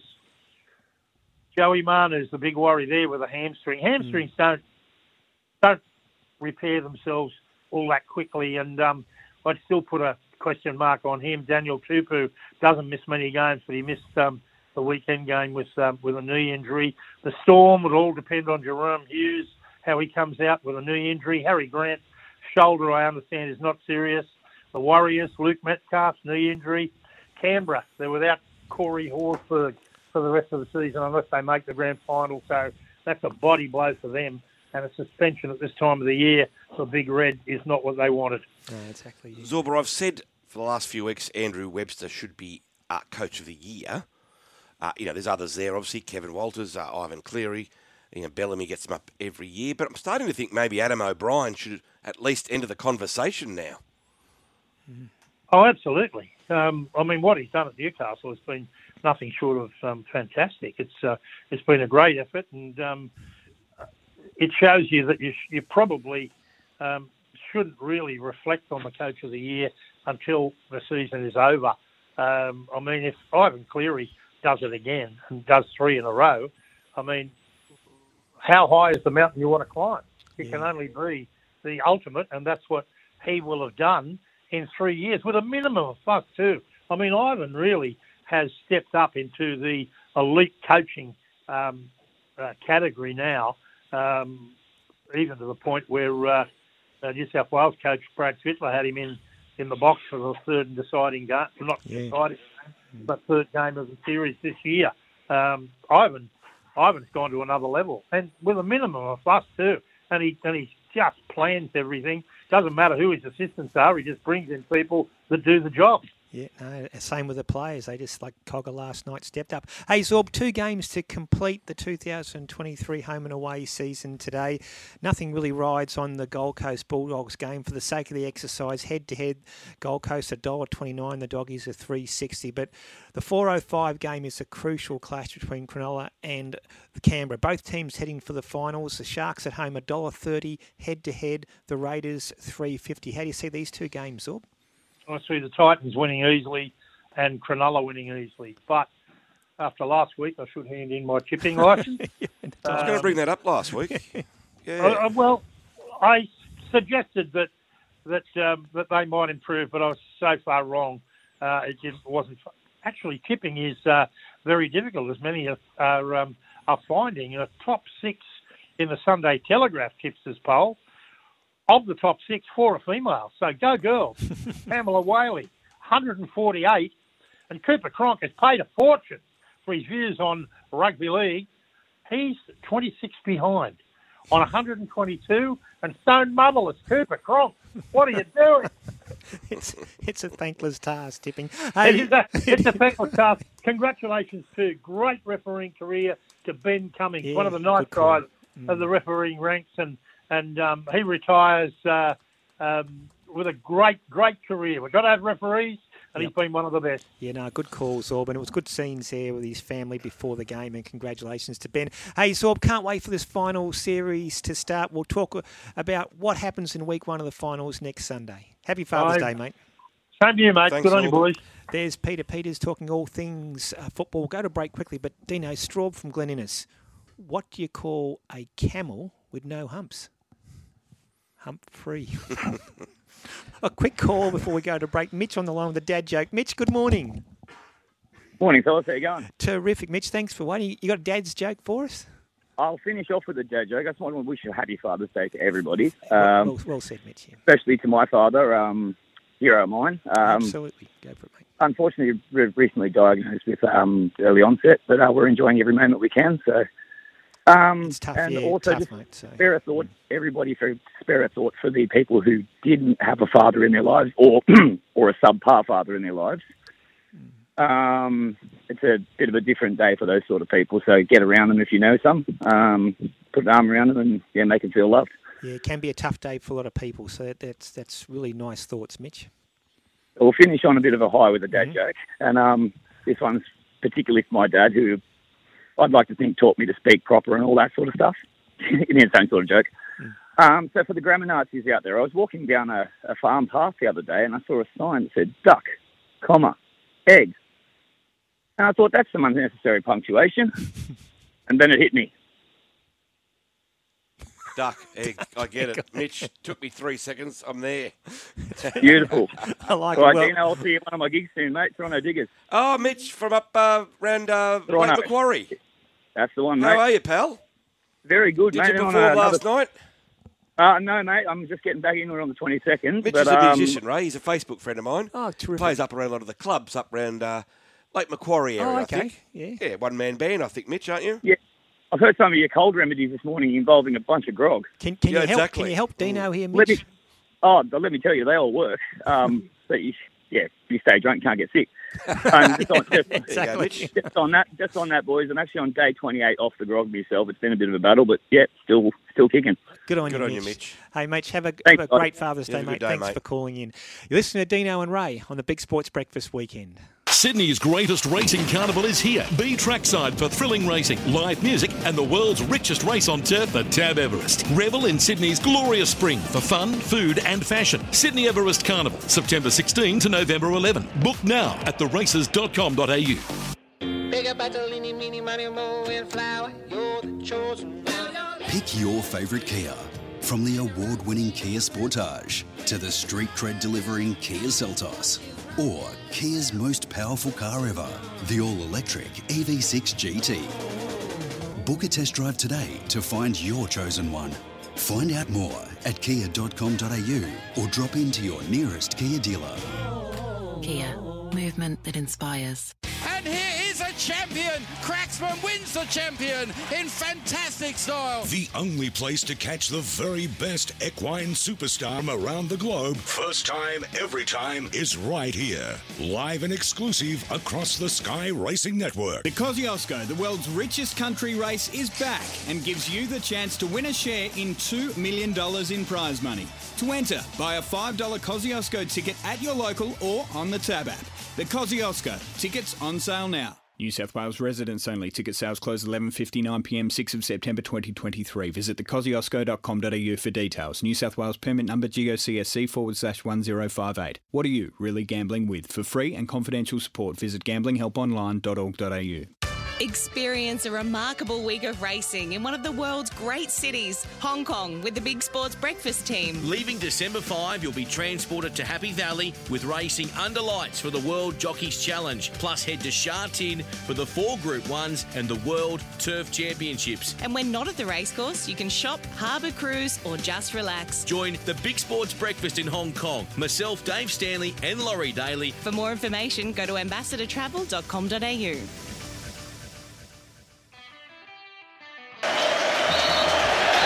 Well, it's been a while, but we've got a man called Ferguson making Premier League headlines again. This one, a tender teenager of 18 with the world at his feet and so many future possibilities. Brighton 3, Newcastle 1. On Sky Sports Radio and Radio Tab, this is the Big Sports Breakfast Weekend. Um, yeah, EPL scores. You mentioned something just off air there, Dino. 100% right. Do you think Ange is getting the praise he deserves back home for what's happening in, in the EPL? Yes, and he start with Spurs? Yeah, the media's been very kind to Ange, but I don't know. There's just something about this achievement that, in my humble opinion, he hasn't quite got the accolades for. Yeah.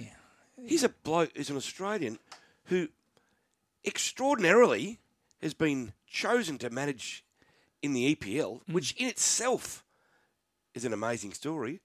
And now, after what, four or five games, he's got him running second. Or the equal top, yeah. Unbeaten. Yeah, three consecutive wins. Again overnight, 5 2. They defeated Burnley. They are flying. Speaking of flying, de Minaur's just taken the second set 6 3. So he's 6 1, 6 3, and 1 0 up in the third. That's in his third round game against Jarry. Alex de Minaur looking good, the 13th seed in the US Open final. Um, of course, the other news, if you may not have caught up with it, uh, Rinky Hijikata, who was a wild card into the US Open, the other Australian, he's through to the fourth round. He'll take on Frances Tiafoe, the 10th seed, but Hijikata won his third round game 6 3, 6 3, 4 6, 6 3. So terrific effort by Rinky, and of course, Alex de Minaur now playing for his place in the fourth round as well. Djokovic had a bit of a scare, Dino, in his third round game. He was down um, two sets to love, 4 6, 4 6 against Laslo Djere, but he got out of jail 6 1, 6 1, 6 3. It's almost like, Dino, it's like he um, when he's got his back to the wall and the crowd's going for the other bloke and he's the underdog, he loves it. You know what I mean? He just seems to rise to the occasion. de Minaur's interesting, isn't he, Ray? I didn't quite realise he was so high in the rankings. I think he's seeded 13. Uh, so, you know, at some point, I guess we have to realise that Alex de Minaur can win a major, Ray. He's been sort of in and around for a while now uh, and posted some very, very good results, but never sort of been in that category where we think he can win a major. He's had a good summer But over now, in America, yeah. maybe, you know, we should start to rethink our logic around Alex to say, yes, he is now a contender. Yeah, he's sort of he's an interesting player because he hasn't got that massive serve and he's not a, a, a huge body, but his agility and speed around the court is absolutely extraordinary. The balls he gets back in play, other players simply can't do it. He stays in the point a lot longer than most people can, and eventually, you know, he, he wears the opponents down because he just doesn't stop. He's terrific. You know? Ray, we should also touch quickly on before we go to a break. Uh, the Bulldogs, big story during the week about Cameron Mm, Ciraldo, uh, a player who hasn't been named, was allegedly late to training, and as punishment was told. His name's been kept. Correct. Okay. Was told to wrestle teammates as punishment. Some are saying a dozen. Others are saying he wrestled virtually the entire squad. Uh, there's been conflicting reports. Some saying the punishment was too hard. Others coming out quite strongly saying if you don't want to do the hard work, this is not the club for you. Clearly, Cameron Ciraldo is trying to implement standards out there, and his direct quote is uh, nothing comes without Mm. hard work. But another dark week for the Bulldogs, who are struggling off the field and on the field. Uh, but as I said, Ray, you just don't get the rewards unless you do the hard work. So it seems to me there are a few players at Canterbury not preparing or not prepared to Mm. put in to get those rewards. Speaking of put in, Nature Strip has put in for how many years, Dino? Probably six, seven years at the elite level. He's been a, an amazing sprinter. So many wonderful memories. Who will ever forget the 2021 Everest? It's Nature Strip in front of Eduardo. Classique Legend's rattling home. Nature Strip in front of Eduardo. Nature Strip kept going. Eduardo. Masked Crusader's jumping out of the ground. Just missed. Nature Strip clings on. He's king of the mountain this time. Nature Strip from the fast finishing Masked Crusader and Eduardo. Yeah, he won that Everest. He contested four Everest. He was actually in a fifth, Dino, but um, back in 2018, but was withdrawn before the race. Then contested four in a row. Won the Everest in 2021. Yesterday, of course, has been well documented. He's run his last race, and owner Rod Lyons has been good enough to join us on a Sunday morning. Rod, good morning. Tough moment yesterday, but I think it was handled with class, and you didn't muck about. It wasn't the nature strip we know, so that was the decision made. He's run his last race. Good morning, Rod. Good morning, Ray. Dino, how you going? Yeah, look, it was a uh, it was a sad day, very very sad day. But uh, he told us yesterday that hey, I don't want to do this anymore. That was so unlike him, and even when he when he, he's been beaten, he's really fought to the line, and uh, yeah, he, he'd been showing nothing like that with his work. He was keen, working well, but Chris did say, and the whole gang did say, the moment he tells us he wants to give it away, we won't hesitate to uh, to retire him. It's been a wonderful horse, and you know, once in a lifetime for sure. Rod, I'm not a horseman like you and Ray are. When you say he told us yesterday, how, how does he tell you? Is it in his eyes? Is it his body language? Is it his enthusiasm? What are the telltale signs that you saw that you then realised that this was it? I think uh, you summed it up there. His body language, um, you know, he, he he's just a fighter, and I and um, you know, he just he just didn't want to go to the line. And as James said, like it's so unlike him. You know, he just gives and gives and gives, and it was just like, oh, this is too hard for me now. I just, mm. you know, I've I've busted a boiler every time, and I just can't do it anymore. So the point for us, the point for Chris and uh, the owners was, that's it. He's showing us with his body language. He's just he's just burned out. You know, he's, he's, he's sort of had enough. Mm, yeah. Well, after 44 starts at the top level, 22 wins, um, nine Group Ones, the Everest, so many wonderful memories, Rod. I think back to Royal Ascot last year and what he achieved there. Um, the best Northern Hemisphere sprinters were up against him. He absolutely toyed with that field that day, and the English journos and English trainers were absolutely in awe of Nature Strip that day, weren't they? They were. That that that was just a, a wonderful, wonderful trip. Something that we'll all never ever forget, and something that he did us proud. Um, he did uh, the country proud. He did our trainers, uh, Chris, the whole team, travelling over there, the fun, the, the, the, celebrations. It was something unbelievable. And performance that day, I, I don't think that there would have been a horse anywhere in the world that could have beaten him that day. Yeah, no, he was absolutely amazing. And he came back and won the shorts, and we thought, here we go again. But there were excuses for some of the defeats subsequent to that, but I think we can look back now and say, right, he probably just wasn't quite the nature strip of old. Yeah, hindsight's a wonderful thing, and when you look back at a couple of those runs, we were all a bit too too um, gung ho to blame or find reasons why he was getting beat. And I think what you all said there, Ray, is right. He was just maybe on the wrong side of his uh, of his form, and when you add all that up, and throw in yesterday, yeah, it was time for him to uh, hmm. go and find a nice green paddock. Right, if I'm sitting down at the local pub with eight blokes and we're having a beer and talking about great racehorses, where do you think Nature Strip fits into the equation? Very good question, and I think you know everyone's got an opinion, but I think certainly as a, as a sprinter, he has got to rank up there with with the best we've ever had. You know, we've got the mighty Black Caviar. I think she stands alone, and and over the 50, 60 years I've been going to the races, he'd be up there with the next bracket. Yeah, yeah, no, I have to have to agree there. He's he's done some wonderful things. would Royal Ascot be your greatest memory when you, when you look back on, on his wonderful career? Look, for sure. Mm. Look, you know, some great wins, wins down the straight, as you say, the Everest, fantastic race, fantastic week.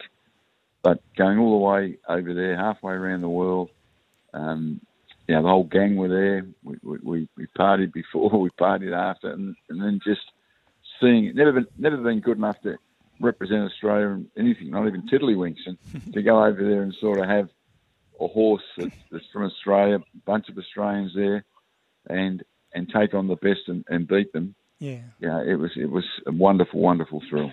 I'll put this to you, Roddy. I think Nature Strip's remarkable for many reasons, but I think his longevity is probably been his greatest asset. And by that I mean he turned opinion about him around. Early in his career, he was uh, he was very maligned, wasn't he? Because he, he could put in an indifferent run as an odds-on favourite, so punters loved to hate him. But he just kept turning up. As he got older, he got more consistent. He started putting in these incredible performances. The opinion turned around. He became an absolute fan favourite towards the end. He did. He did. And I think as you say, his longevity and his consistency was a real, real feather in Chris's cap and the team's cap, and, and James, um, uh, Stewie wrote work.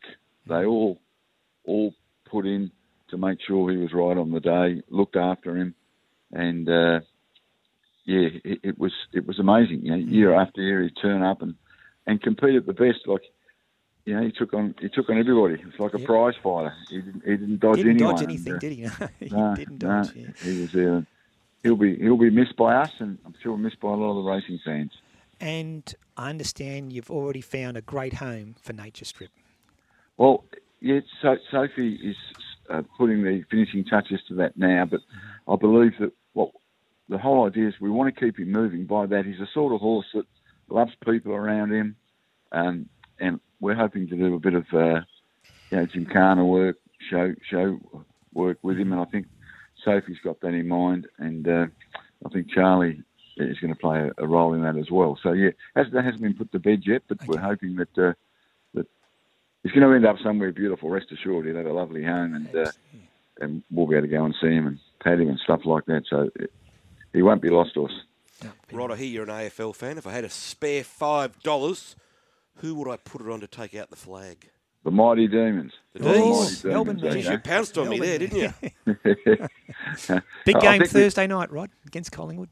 I think they're a terrific side, Collingwood, and been the best side all year. But I reckon that whoever wins that game will nearly be short price favourite to win the flag. I reckon. Fair enough. Yeah. Hey, Rod. Look, um, uh, it was a sad day yesterday. You're right, but also an opportunity to reflect on what's been a, a fantastic career by Nature Strip, and as you said, he, he didn't dodge a fight, and he'll be remembered as one of the all-time great sprinters. Congratulations on what he achieved, and um, thanks so much for joining us on a Sunday morning, Rod. Pleasure, Ray. Pleasure, mate. There's Rod Lyons. Um, got to know him really well during the Nature Strip journey, and a really good man, um, based in Melbourne, but terrific bloke. And to see the the joy that horse gave him and and his friend who sadly passed away in May, Jack Van Duren. I got to know Jack very well, and unfortunately passed away with cancer.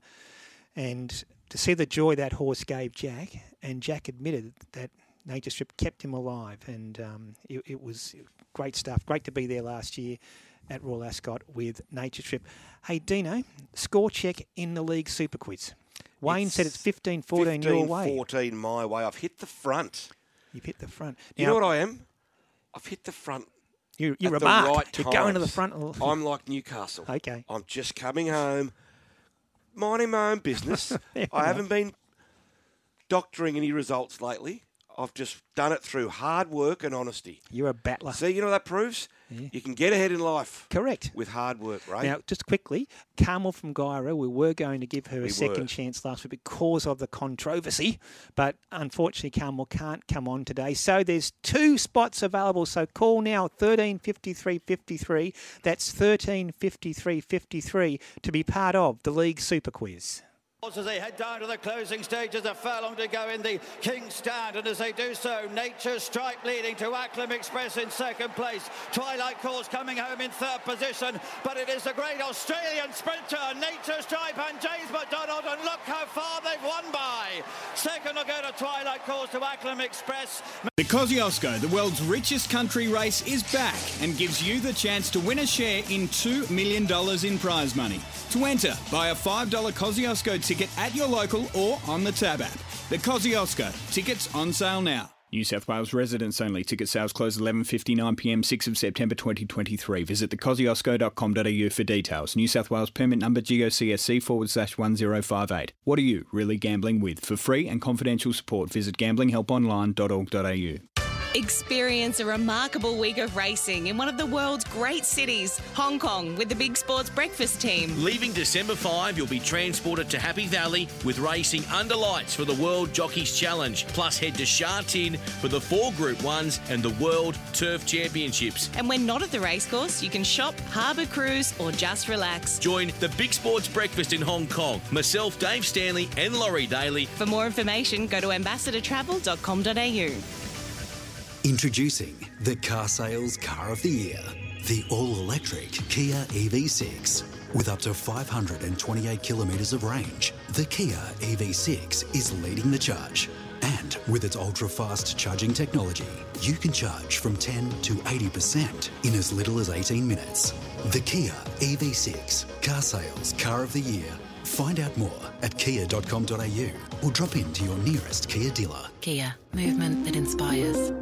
A dominant win by more than four lengths in the Canonbury Stakes on debut. Best of Bordeaux. Oh, wow, what a performance. Won the Silver Slipper in a faster time than Golden Slipper winners Piero, Farnan, She Will Reign, and Mossfun. Best of Bordeaux, oh, three lengths clear. Best of Bordeaux oh, does it again. The highest rated two year old colt of his generation. Best of Bordeaux, he's really strong at the end. Winner of the Roman Consul Stakes at three, just like Fastnet Rock, Exceed and Excel, and Russian Revolution. Best of Bordeaux, available for inspection at Coolmore. Femke driving to close down on Nicole Yeargin. She's going to move into the silver. Is she going to take it on the line? Oh, yes! Oh, yes! Can you believe it? Live sport cannot be beaten for drama. On Sky Sports Radio and Radio Tab, this is the Big Sports Breakfast Weekend. Yeah, that was the uh, Netherlands winning the 4x400 gold medal. It was extraordinary stuff on that last lap. Need some housekeeping here, Dino.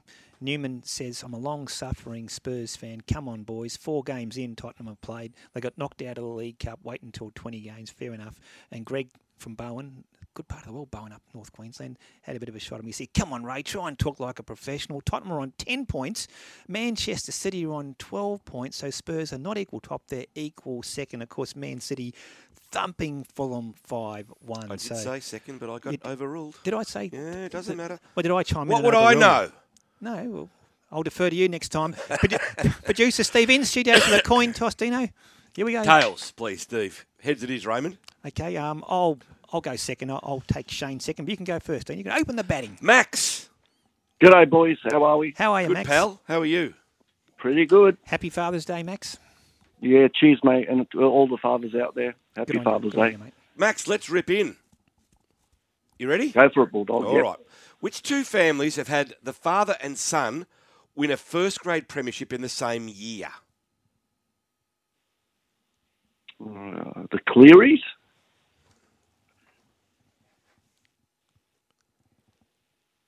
And oh, let me think of the other one.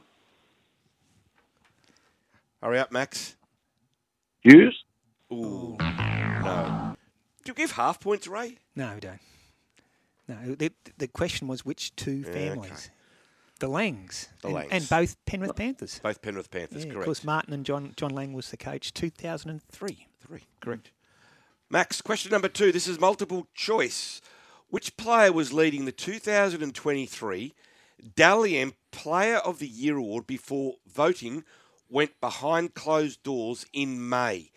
A. Nathan Cleary, B. Harry Grant, or C. Payne Haas? C. Payne Haas. Correct. Oh, well done, Max. Well done, Did- Maxie boy. Do you know that one, Dino? I didn't know that. Um, I would have had a guess. Yeah, okay. I would have Uh, had a well- guess. well I didn't done. know. Well Well, done, done, Max. Max. Uh, question three. Where was Manly legend Graham Eadie born? Was it A. Wagga Wagga, B. Walla Wallabadah. Wallabadah, Mm-hmm. or C. Woy Woy? B. Nope. Wrong, Max. It was actually up the central coast. Woy Wallabadah. Woy, the mighty wombat. Yeah, what's Woy Woy from Graham Eadie? Wonderful. Wallabadah's up near Tamworth. Used to have the Wallabadah Cup there for many years, but um, Ooh, that sounds like a good race day. yeah, it was. I've been there a couple Bit of loose? times. Yeah, a bit dusty. they, they ran out of ran out of beer once. They were selling glasses of water for four dollars because it was about 110 degrees. you had to go across the road Could to you the pub. imagine the drama Oh, at mate. a country race meeting if they ran out of beer? a couple of my mates in the Air Force time, they blew up a treat, stormed across the road, didn't come back, went to the pub. anyway, um, Max, stay on the line. You one out of three. You're still in the game. We'll go to Shane. Shane, good morning. Morning, Ray. How are you? Happy Father's Day to you, Shane. How you feeling, mate? Yeah, good, mate. Yourself? Okay, well, here we go. Best of luck. Question number one Which seven time Golden Slipper winning trainer did Queensland coach Billy Slater work for when he was 16 years old? Gay Waterhouse. Good start, Shane. Well done. What's wrong, Dino? He was just so cocksure He there, was, Shane. he was certain of it. Okay, question number two, Shane. Which this is multiple choice, Shane. Which of these league players was not born on this day, September 3? A. Jacob Host. B. Francis Molo. C. Patrick Carrigan. Uh, I'll go B. That was a tough one. Yeah, it was C. Patrick Carrigan. He was born on New Year's Day. Did you know that one, Dino? No, I didn't. okay, question number three, Shane. That was a tough one. Here we go. Multiple choice again. Where was injured Cronulla player Dale Finucane born? A. Bega. B. Bodalla. C. Bateman's Bay. I'll go bigger. Oh, well done. Good one, Dale. Did you know that? Was that a guess, um, Shane? No, or- I'd, I'd heard it before. Well done, mate. Congratulations. Hey, Shane, a $100 cash card courtesy of Tab is coming your way. So stay on the line, Shane. We'll get all your details and get that cash card out to you straight away. Congratulations, mate. Shane's hopefully still there, Dino. It's like a tennis game now. 15, 15 all. all. Coming up next, Gerard Daffy with his words of wisdom. On the Big Sports Breakfast. Well, I've been thinking about this for a long time. Where do missing socks go? How do you throw away a garbage can? Do fish sleep? Why do donuts have holes? If you find out, can you let me know, please? Gerard Daffy's words of wisdom. Why does quicksand work so slowly? Should it be renamed? Please explain.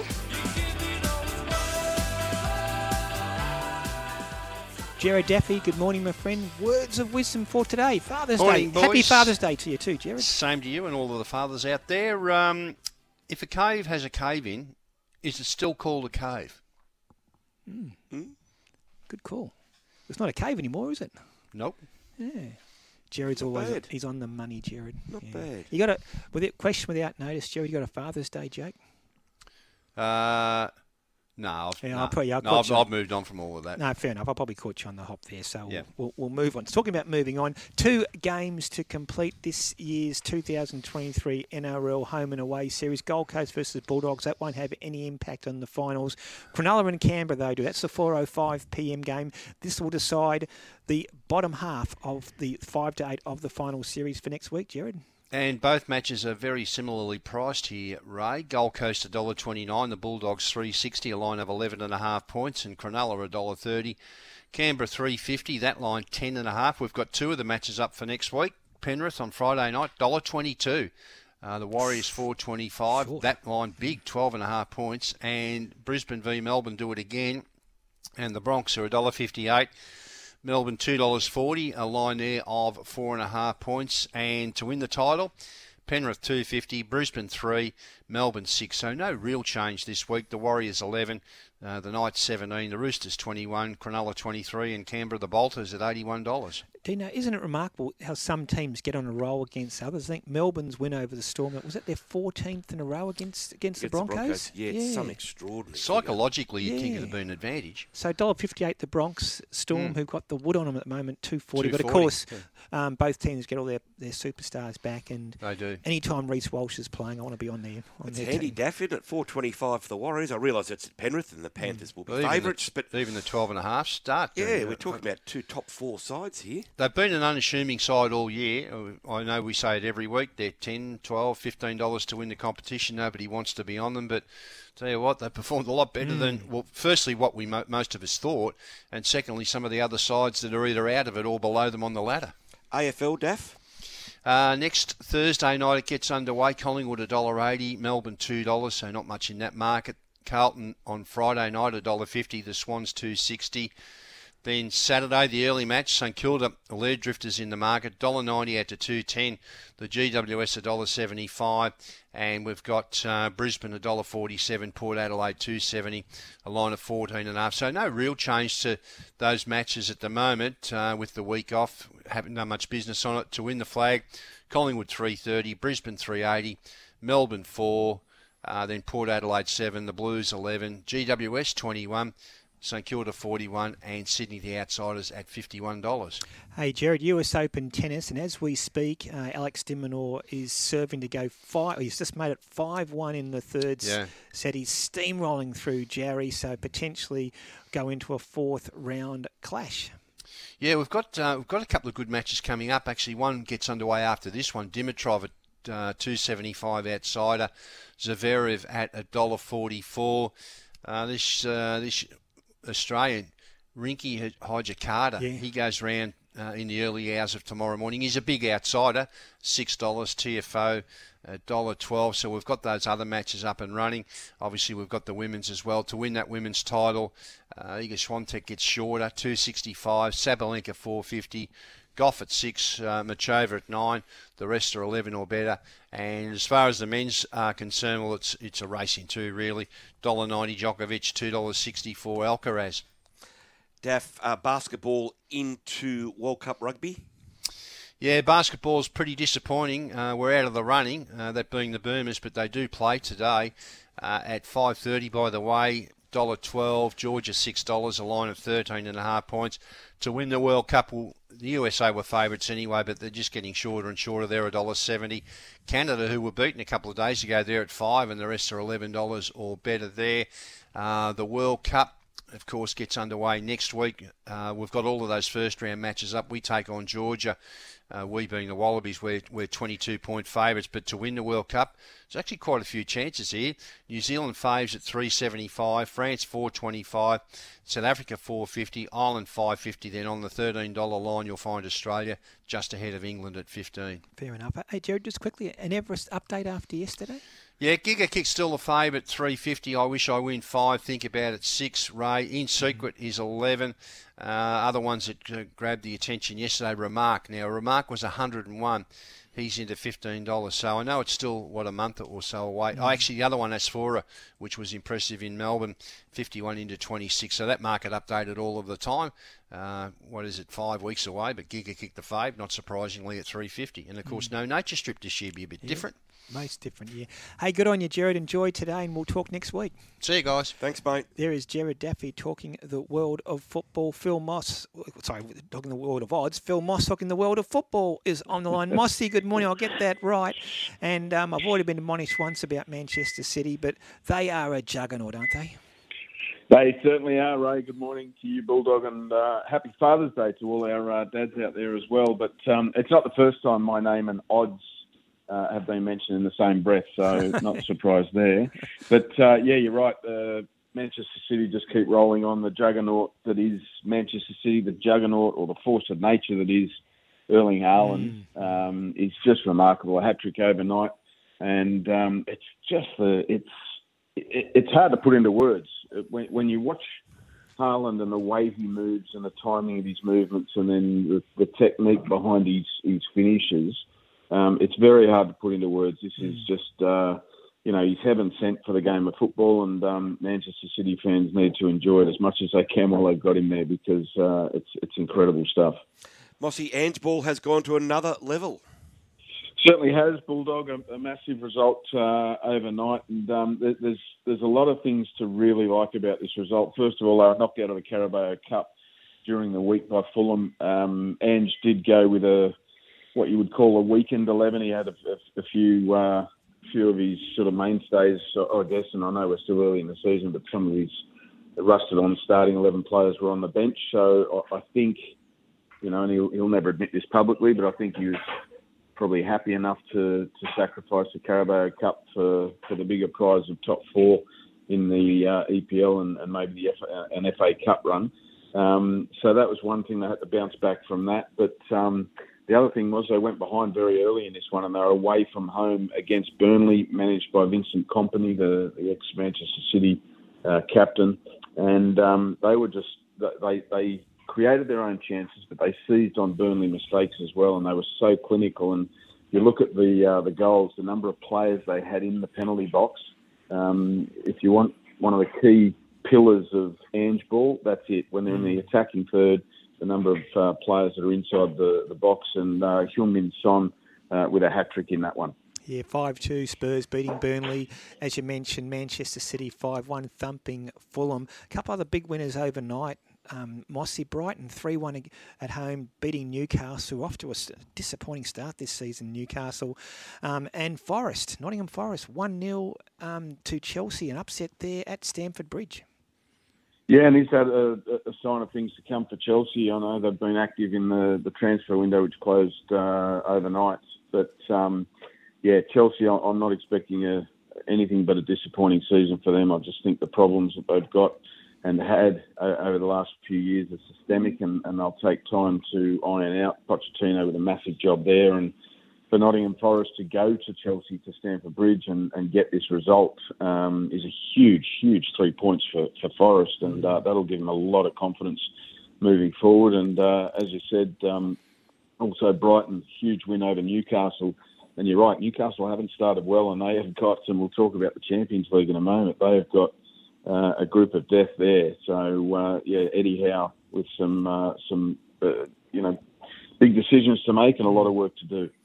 Now, Mossy Arnie's knocked back a top overseas job. Yes, he certainly has, Bulldog. Um, did he ring you for some advice over this one? He always rings me. I just don't take his calls. he was uh, he was approached by the owner of Hibs uh, in Scotland, and of course uh, home to Martin Boyle, the Socceroo, Jimmy Jeggo as well plays there. Um, so I'm sure those boys were probably in the the uh, senior management and, and owners' ears about the, the qualities that Arnie would bring. Um, but he just sees, uh, you know, too much upside to the role he's in at the moment with the Socceroos and the, the improvement that he sees in the in the squad, the depth he's building, and it starts next week with uh, with Mexico, um, and not far after that is England at Wembley. So um, you know, some exciting times ahead for the Socceroos. Um, with the Women's World Cup now behind us, and uh, and of course the exploits of the Matildas and, and the Socceroos last year, um, it is an exciting time to be the, the boss of the Socceroos. So I can understand uh, why he stuck for him to, to the role that he's in. You mentioned the Champions League early, earlier, and Newcastle are in the group of death, aren't they? well, they get put to the sword by uh, by Brighton, and uh, they are preparing for a group that has PSG, Dortmund, and Milan. Yeah, good luck uh, as the other three. So, if you're a Newcastle supporter, you're probably looking at that going, well, it might be back to the Europa League, but we, uh, you know, we can't talk, can we, Ray? We're in a, a, a pretty uh, fragile glass house at the moment, with Liverpool not even in the group stages of the Champions League. So, uh, yeah, that's a tough group. And uh, Manchester City in Group G with Leipzig, um, probably the, the, the, main opposition there. But uh, I see Man, Man, City cruising their way through that group. Um, and of course, there's also um, uh, Arsenal Group B, Sevilla, PSV, and Lens. So they should uh, they should get through that group. Arsenal, you'd imagine, and, and Manchester United have got Bayern, um, who I think will be their main opposition there, with Copenhagen and Galatasaray uh, from uh, Turkey also in that group. Mossy Australia Cup, who's progressed? Yeah, it's been a fantastic competition, Bulldog. Anyone um, who's willing to listen, I'll always uh, shout that one from the rooftops. I just love the way it connects, you know, the, the levels of football, the ecosystem of football in this country. Um, Sydney FC, Western Sydney Wanderers uh, navigating their round of 16 games during the week, so they're through to the quarterfinals. Uh, Sydney FC have drawn Western United, so an All A League uh, encounter there, and uh, Western Sydney will travel to Brisbane Roar um, for for the quarter final there.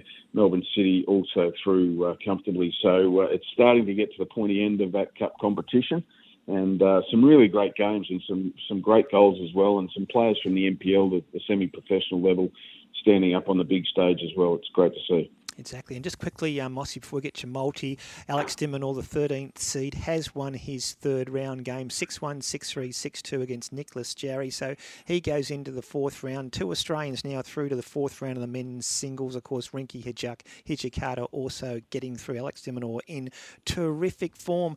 Hey, Mossy, can you do our, our fathers on Father's Day a, a good service and give us a multi we can back with confidence today? Well, let's hope so, because my tipping this weekend so far, Ray, has been anything but Father's Day specials. Mm-hmm. Um, so let's go over overnight. I'm going to go to the three home teams. So we've got Liverpool to beat Villa, Crystal Palace to beat Wolves, Arsenal to beat Manchester United. That's a huge game. We know mm. that the rivalry there as well. Um, so Liverpool into Crystal Palace into Arsenal. And I've got a bit of a same game multi for the Liverpool game. Um, I think it's going to go over two and a half goals. Nunez anytime goal scorer, and more than nine and a half corners, paying around the $6 mark. Terrific. Hey, Mossy, have a great Father's Day. Thanks as always for Sunday morning. We'll talk next week. Good on you guys. Thanks, Thanks Mossy. There's Phil Moss talking the world of football. Here's the news. Hello, I'm Sarah Warmby. A man will face court today accused of being behind the wheel in a fatal crash in Sydney's southwest. Chandra Llewellyn reports. A 24 year old woman was driving her 15 year old brother home from work on Friday night when they were killed in the head on collision at Heckenberg. Several occupants of the other vehicle fled the scene, sparking a manhunt. A 20 year old man handed himself in at Liverpool police station late yesterday. Police now confirming he's been charged with five offences, including dangerous and negligent driving causing death, failing to stop, and driving while disqualified. Investigations are ongoing. Employers are being put on notice. They'll face major penalties if caught deliberately underpaying staff. The Herald reports the federal government's proposed workplace reforms to be unveiled tomorrow will make wage theft a criminal offence. Penalties include up to 10 years jail time and a hefty fine of up to $7.8 million. Securing some of the best spots to view Sydney's New Year's Eve fireworks will now be free. The New South Wales Premier is scrapping ticket prices for government owned sites, including the Royal Botanic Gardens and the Domain. Tourism Minister John Graham says it'll be a relief for people doing it tough. This is great community event. In recent years, there's been a creeping uh, privatisation, really, of these fireworks, with charges for key harbour vantage points increasing up to record levels. Uh, this year, we've scrapped those. They'll be free. People can come together around the harbour. Meantime, Brisbane skies lit up with an explosion of light and colour overnight with river fire. Matt Hepworth reports. Around half a million people flocked along the Brisbane River to watch the 25 minute display. 11 tonnes or 25,000 fireworks lit up the night sky off rooftops, barges, and bridges from more than a dozen locations across the city. Earlier in the evening, spectators were treated to a flyover by the Royal Australian Air Force, while those seeking something a little less noisy enjoyed a light show featuring 400 drones floating over the Brisbane River. It's all part of the Brisbane Festival, which runs until September 23. Also in news, police in Darwin are investigating after a man working at a bottle shop was dragged a short distance by a car during a robbery. A fuel reduction burn is taking place near Hobart. The Tasmania Fire Service says the burn offs are planned for today and tomorrow. About half a million people are expected to visit the Royal Adelaide Show over the next nine days. And a former cricketer has launched a new program to help fathers take control of their mental and physical physical health. Dad Fit connects local fathers and encourages them to exercise together, as well as share their stories and experiences of being a dad. Ryan Carter's launched the program. He says men's health is often ignored. Yeah, being a dad is awesome, but it can also be lonely and hard work. And it's so much easier when you have a team of dads around you to support you and share ideas. So everyone reach out to the dads you know, and if you join DadFit, we'll help you to connect with a great group of dads around you. This is Air News. The Dolphins caused a final round upset in defeating the Warriors 34 to 10 in Brisbane. Dolphin skipper Jesse Bromwich says he enjoyed the way his team ended their inaugural season in the NRL. Today we moved the ball ball around a lot. The boys seem to seem to be having fun out there. Um, that worked for us today. That type of footy is quite hard to replicate every single week. Um, it was just a bonus that you know we were scoring a lot of tries today. Warriors coach Andrew Webster says despite the loss, it won't affect their confidence in the finals against the two top teams. We know what our game looks like. We know what we've got to do, and um, we'll be fine. Oh, mate, they're two great sides. Broncos or Panthers, either or. Um, I'd rather uh, seven day turnaround, but we, we don't complain. In the other games, the Panthers have clinched back to back minor premierships after a 44 12 win over the Cowboys. The Knights beat the Dragons 32 12. In the NRLW, wins to the Dragons, Broncos, and Knights. To AFLW, Essendon has beaten Hawthorn 49 30. Geelong too good for the Western Bulldogs 65 17. Carlton beat the Gold Coast by just two points 34 32. Adelaide defeating Port 58 to 28. And Ferrari's Carlos Sainz will start on pole position for tonight's Formula One Italian Grand Prix. Australian Independent Radio News. We are hosting today's broadcast from the lands of the Ku-ring-gai people. We acknowledge the traditional custodians of country and recognise their continuing connection to land, waters, and culture. We pay our respects to their elders past, present, and emerging. Introducing the car sales car of the year, the all electric Kia EV6. With up to 528 kilometres of range, the Kia EV6 is leading the charge. And with its ultra fast charging technology, you can charge from 10 to 80% in as little as 18 minutes. The Kia EV6 Car Sales Car of the Year. Find out more at kia.com.au or drop into your nearest Kia dealer. Kia, movement that inspires. A dominant win by more than four lengths in the Canonbury Stakes on debut. Best of Bordeaux. Oh, wow, what a performance. Won the Silver Slipper in a faster time than Golden Slipper winners Pierro, Farnan, She Will Reign, and Moss Best of Bordeaux, oh, three lengths clear. Best of Bordeaux oh, does it again. The highest rated two year old colt of his generation. Best of Bordeaux, he's really strong at the end. Winner of the Roman Consul Stakes at three, just like Fastnet Rock, Exceed and Excel, and Russian Revolution. Best of Bordeaux, available for inspection at Coolmore. Traffic on the Big Sports Breakfast. Escape the daily grind with a Royal Caribbean three night weekend getaway. Book now and save up to 30%. Plus, kids cruise from just $29 a day. Conditions apply. Most of the majors, including the Gore Hill and Warringah freeways, are flowing well at the moment. No hassles north to the Central Coast on the M1. Looks like a clear run south out of the city on the Princes Highway. Approaches to Anzac Bridge are drama free to and from the city. No dramas on the M4 past Olympic Park. At Officeworks, get free two hour delivery. Place your order online and get it in two hours. Offer ends September 3. Exclusions apply. See officeworks.com.au forward slash delivery for details. I'm Solomon Gates, number one in racing on Sky Sports Radio. On the Big Sports Breakfast, interstate weather. And Father's Day weather around the country. Sydney today, partly cloudy and 19 degrees. Sunny for Melbourne, top of 20. Brisbane, partly cloudy, a top of 25 degrees. In Perth, a shower or two. Winds easing, a top of 17 degrees. Adelaide, sunny and 25. Hobart, sunny and 19. Sunny for Darwin, top of 33 degrees. And starting to warm up slowly in Canberra. Morning frost, mostly sunny and 18 degrees. Here he is, Young Oh! Cartwheeling his way and he makes it. Oh, this is one of the great put downs for the most tries ever in a season by a Newcastle player. But it's six more. This is a powerful and stunning performance, a statement performance by Mitchell Marsh. Victory for Australia, a stunning margin, eight wickets. He's got Kenny Bromwich there. He sets sail, and Kenny Bromwich runs away. It's a great finish to the game for the Dolphins. Son has just completed what is his fifth hat trick for Tottenham Hotspur. Spurs are running riot as the Burnley fans head to the exits in their droves. The Penrith Panthers in front of a standing ovation clinch the minor premiership.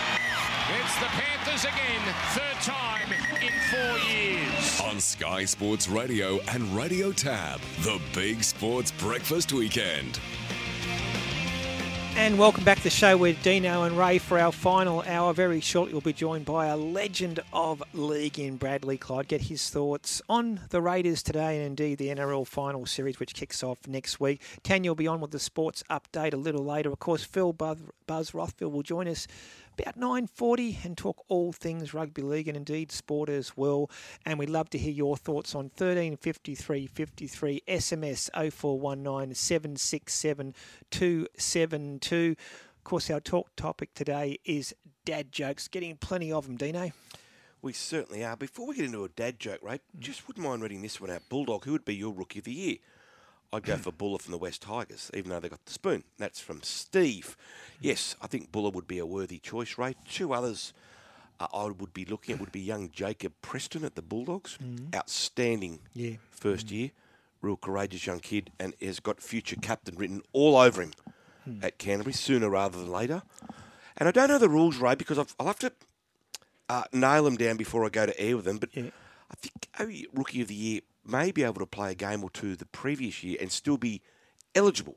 So if that is the case, Okay. Oh. uh, Sunia Turuva from Penrith. He's had fantastic. He's had a great year. So if that's right, Ray, let me double check that. Okay. Um, he would be another candidate for uh, Rookie of the Year. You know your favourite TV show?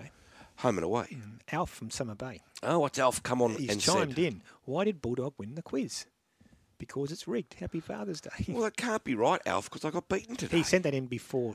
Ah, before. Because you were in front 15 14, but now it's 15 all. That judging what Alf says, if, it, if it's true, which clearly it's not. Mm-hmm. Clearly it's if it's 15 all, that would mean I only cheat every second week. Ah. Because you've So won you- as many are as you me. admitting now you cheat? No, not at all. I'm just saying that Alf, I think's got it all wrong. There was no controversy today in the quiz. There wasn't, no. It's almost like the punters out there hate it when it happens, but they miss it when it's not there. Questions were hard.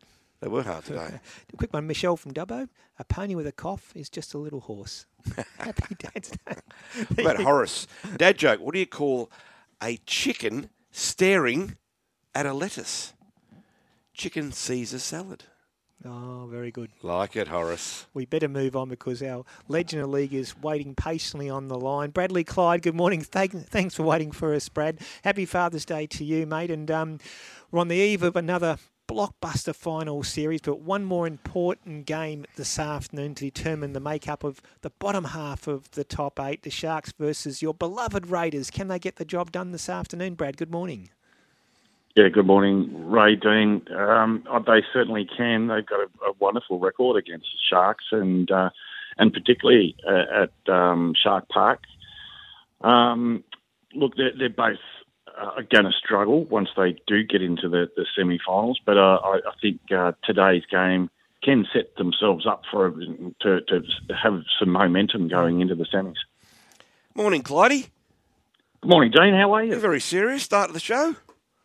Serious Yeah, question. oh, Open the bottom with a serious morning. question. yeah. Let's lighten it up, Clydey. What's been going on? What have you been up to? Uh, I've uh, too much work and not enough play, Dean. Fair enough. Um, yes, yeah, but uh, I've. Um, You're in Brisbane for uh, Men of League on Friday, haven't seen the Clydey? kids. Yes, I was. It, um, the Brisbane committee put on a, a, a wonderful lunch up there and, and raised uh, some some money for the, the family of league. Beautiful. What, what you, Uh, we had 450 people in the room in, in the Brisbane City Hall, which was spectacular. So, uh, and Wayne Bennett was our special guest and spoke about the, the Dolphins' efforts this year, which uh, and uh, we managed to get him to, to laugh a few times. So uh, uh, That in itself's that an was effort, pretty Clydey. special.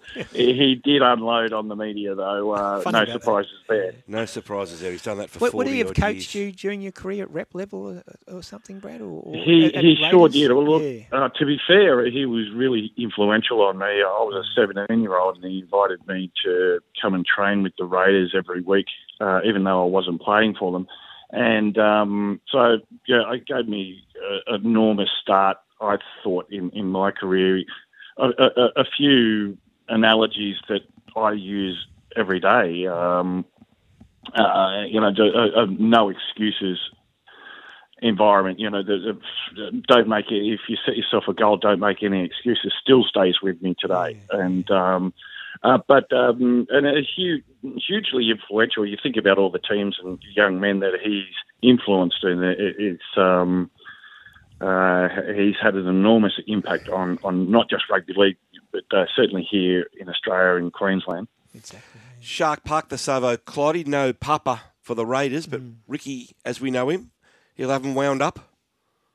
He sure will. Um, look, I, I think our number seven is probably integral for, for today, and, and certainly our back line. I, I think that's where we're uh, our um, uh, a competitive advantage might be. We we've need to move the ball, and um, I, I think every every time we've done that this year, and, and that includes the forwards, uh, just little tip-ons uh, around the middle of the field. I, I- I think are really valuable to, to move this Cronulla team around. Mm, exactly. Uh, Sharks at home are always tough to beat, but as you mentioned earlier, Brad, the Raiders have a good record against them.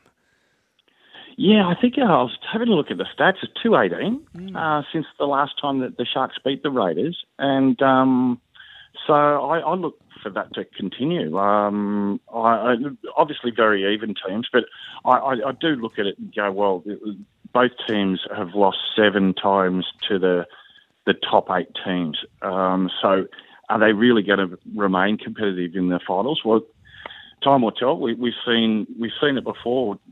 You know, teams come from the, the, the lower half of the eight to, to really compete in the the, the uh, back end of the finals. So, fingers crossed for the mighty Raiders.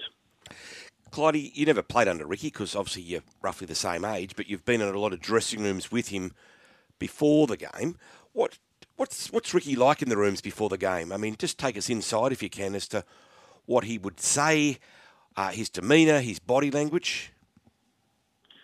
Uh, I think everyone will agree it's pretty intense. Yes. Uh, and but um, just some insight it, it, deeply into the detail around the, the game plan and what's required, not of only just him, but um, of of each position. So um, a quiet word to the, the, the front rowers right down to the, the number one. You know, he'll be um, just saying, you know, just uh, remember your role, or he might be talking about a specific play that uh, he's required, that their commitment is required, and um, but um, and and you know, the, each player's motivation is is different, and, and Ricky certainly understands that, and he, he's um, he he knew that even as a, a, a player. To, to, be fair, whenever, uh, no matter who was captain of the Raiders, um, Ricky had the same influence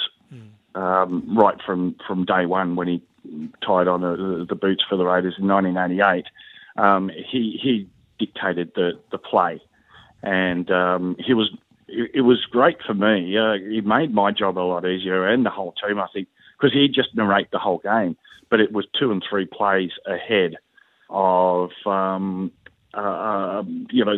So he he'd be recommending us we get to the sixty uh, by tackle three, and and this is how we're going to get there, and then we we get to uh, tackle three, and and that it's. Um, uh, he, would be telling us what, what what we're doing at the kick, you know, where the kick is going it, it's that stuff that goes well. It, it, allows you to just play your role, and and uh, instead of having to think too much uh, about creating play, because he, took uh, took care of all that. For me, uh, I I regard him as one of the best players I played because of that value that he brought to the to every team. Yeah, I understand. Yeah, Brad, you're part of that golden era at the Raiders, 178 games for the Raiders between 1988 and 1998. Of course, Ricky Stewart, Mal Meninga, all those great players there. But you also played 36 games for the Bulldogs. Before we get to the, the final series this year, Brad, what's your take on the Bulldogs season? It's easy to say there's only one way from here is up, but they've been disappointing. Can they turn around as early as next season for, for their fans?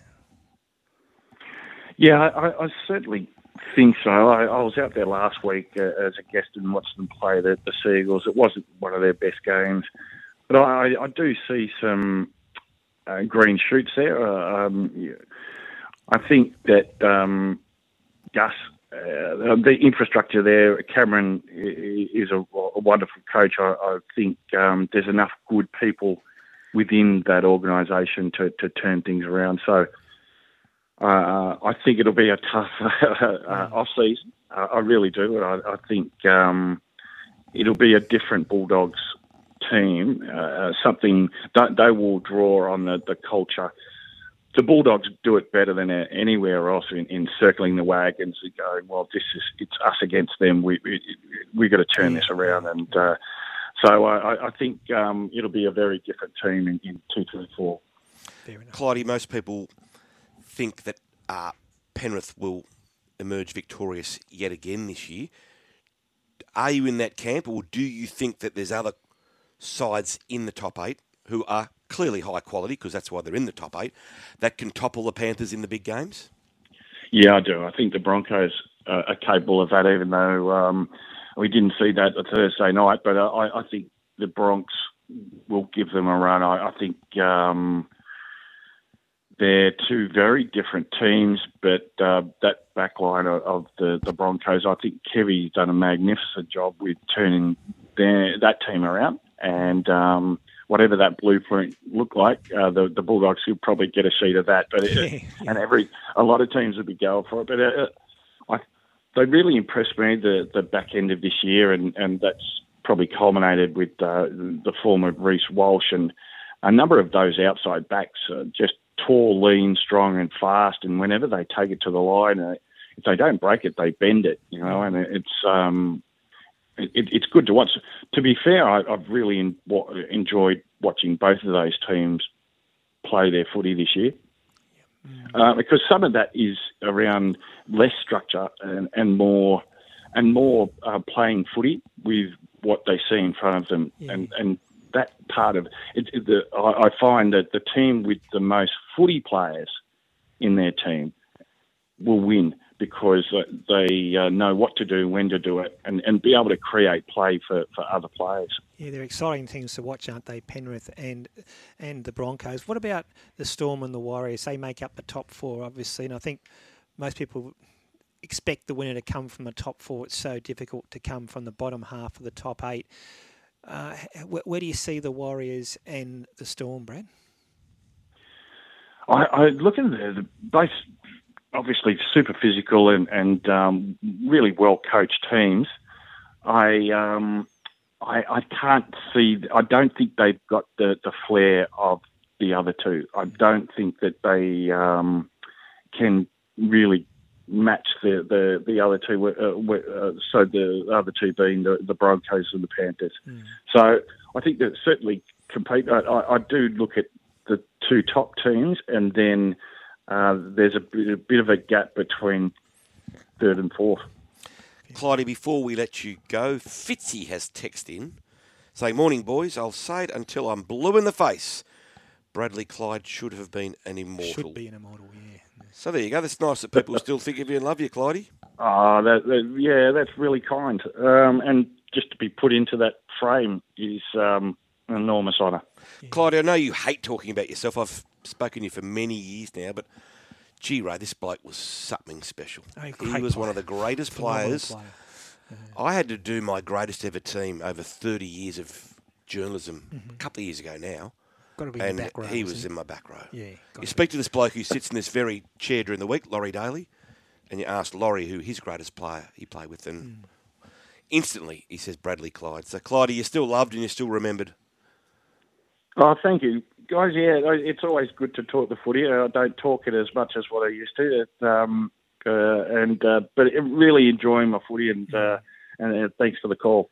One final word, Brad. Who does win the 2023 Premiership? Yeah, it's a good question. I, I I would like to see the Broncos win. Uh, I didn't think those words would ever leave my lips. You're Queenslander now, Claudia, are you? no, no, not. A, but I, I do. A good friend of, of Kevin Walters and, and Johnny Cartwright has mm. been a, a, a, big contributor down there. I, uh, I'd like to see them win for those two. They're certainly right in the contest. It's going to be a fascinating month of finals footy. Hey, Brad, really appreciate you coming on on a Sunday morning. Big game this afternoon between the Raiders and the Sharks. Best of luck for your Canberra Raiders and, and happy Father's Day, Brad. Yeah, happy Father's Day to all the fathers out there. Who go the Raiders. Thanks, Bradley. Bradley Clyde, and you're right, Dino, an absolute legend of the game. He was sort of ahead of his time, wasn't he? Became the modern prototype of a back rower. He was agile, he was fast, he had ball skills, he had size, and he played for 80 minutes non-stop. He was everywhere, Bradley yeah. Clyde, wasn't he? Powerhouse and probably the only thing that held him back, Ray, was a few injuries. Yeah, yeah, If he hadn't had those injuries, I think he would have been on the next level in terms of greatness, but if he's not on the first level, he's certainly he's on the second. Close, yeah. yeah. We'll take a quick break. Listen to Dino and Ray in the Big Sports Breakfast Weekend. Skipped breakfast? Every morning when I'm listening to you guys and the kids are in the car and when I'm dropping them to school, you guys are on. But my daughter's cracked the shits recently. She says, uh, Are you going to put on the Jibbity Jabbity show? What do you mean the Jibbity Jabbity show? She says, That's all they do. They Jibbity Jabbity on about nothing. I agree with her. How old is she? And she's, I'll take that she's seven years old. Seven years old. She's spot on. Surprisingly insightful. and I thought, you know what, that's probably got far off the mark. That's probably what we all listen to. I'm taking Jibbity Jabbity as a compliment. What people normally say about the rubbish that comes out of my mouth, Jibbity Jabbity is a nice way of putting it. The Big Sports Breakfast, weekdays from 5.30 on Sky Sports Radio and Radio Tab. Spring is here and the racing is heating up at the Run to the Rose Day. Featuring thrilling group racing and a vibrant trackside atmosphere, it's your last chance to be part of the action ahead of the Sydney Everest Carnival. Run to the Rose Day this Saturday at Rosehill Gardens. Book now at theraces.com.au. G'day, it's Sean Garlick here from Garlo's Pies. The best thing about our pies is the deliciously flaky pastry on top, a bottom which is rolled extra thin, and a filling which is bursting with flavour. Plenty of flavours to choose from like lean beef, curry beef, sausage rolls, we even have junior pies that you can give to the whole family. Find us in the Coles and Woolworths chilled meals section. And if you can't find us, ask for us by name. Garlo's Pies, we're thin on pastry, we're big on meat. Allbids Auction Place is one of Australia's top rated online auction sites and is the first major auction house in the Sutherland Shire. Whether you're looking for cars, trucks, machinery, industrial auctions, or so much more, Allbids handles it all with a national database of buyers. We take the hard sell off your hands, doing all the work to ensure you have a positive experience and maximise your return. Allbids, Australia's trusted home of unique online auctions, now in Caringbah. Go to allbids.com.au. On the Big Sports Breakfast weekend, a sports update with Tanya Thomas. Penrith has finished the regulation NRL season as minor premiers after a 44 12 win over North Queensland last night in Penrith. It's their third minor premiership in four years. Newcastle went into its match against St George Illawarra having already secured a home final, then defeated the Dragons at Jubilee 32 12, taking their winning streak to nine.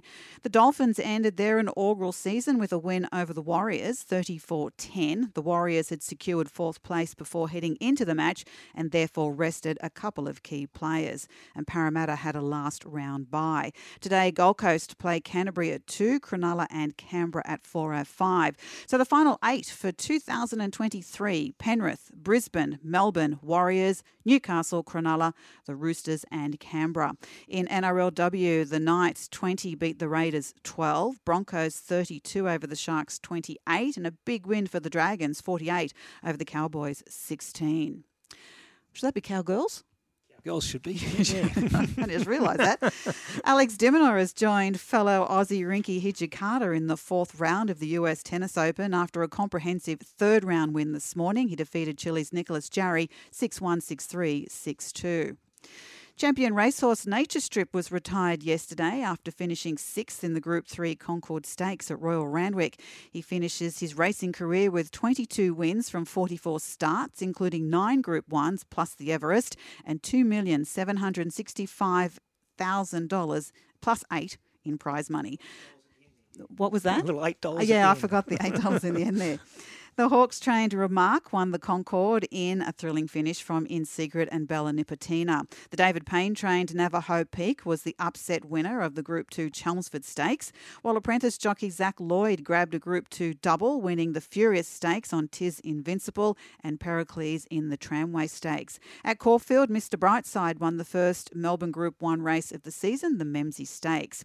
Meantime, at Tabcorp Park, Menangle last night, the inaugural running of the richest harness race in the world the $2.1 million The Eureka. It was won by Encipher, driven by Luke McCarthy, in a come from behind victory, the only mare in the race, and paid $30 for the win. The favourite Leap to Fame was second, and Captain Ravishing came in third. Tottenham continues its unbeaten record in the English Premier League season. Ange Postecoglou's side recovered from a goal down to beat Burnley away 5-2.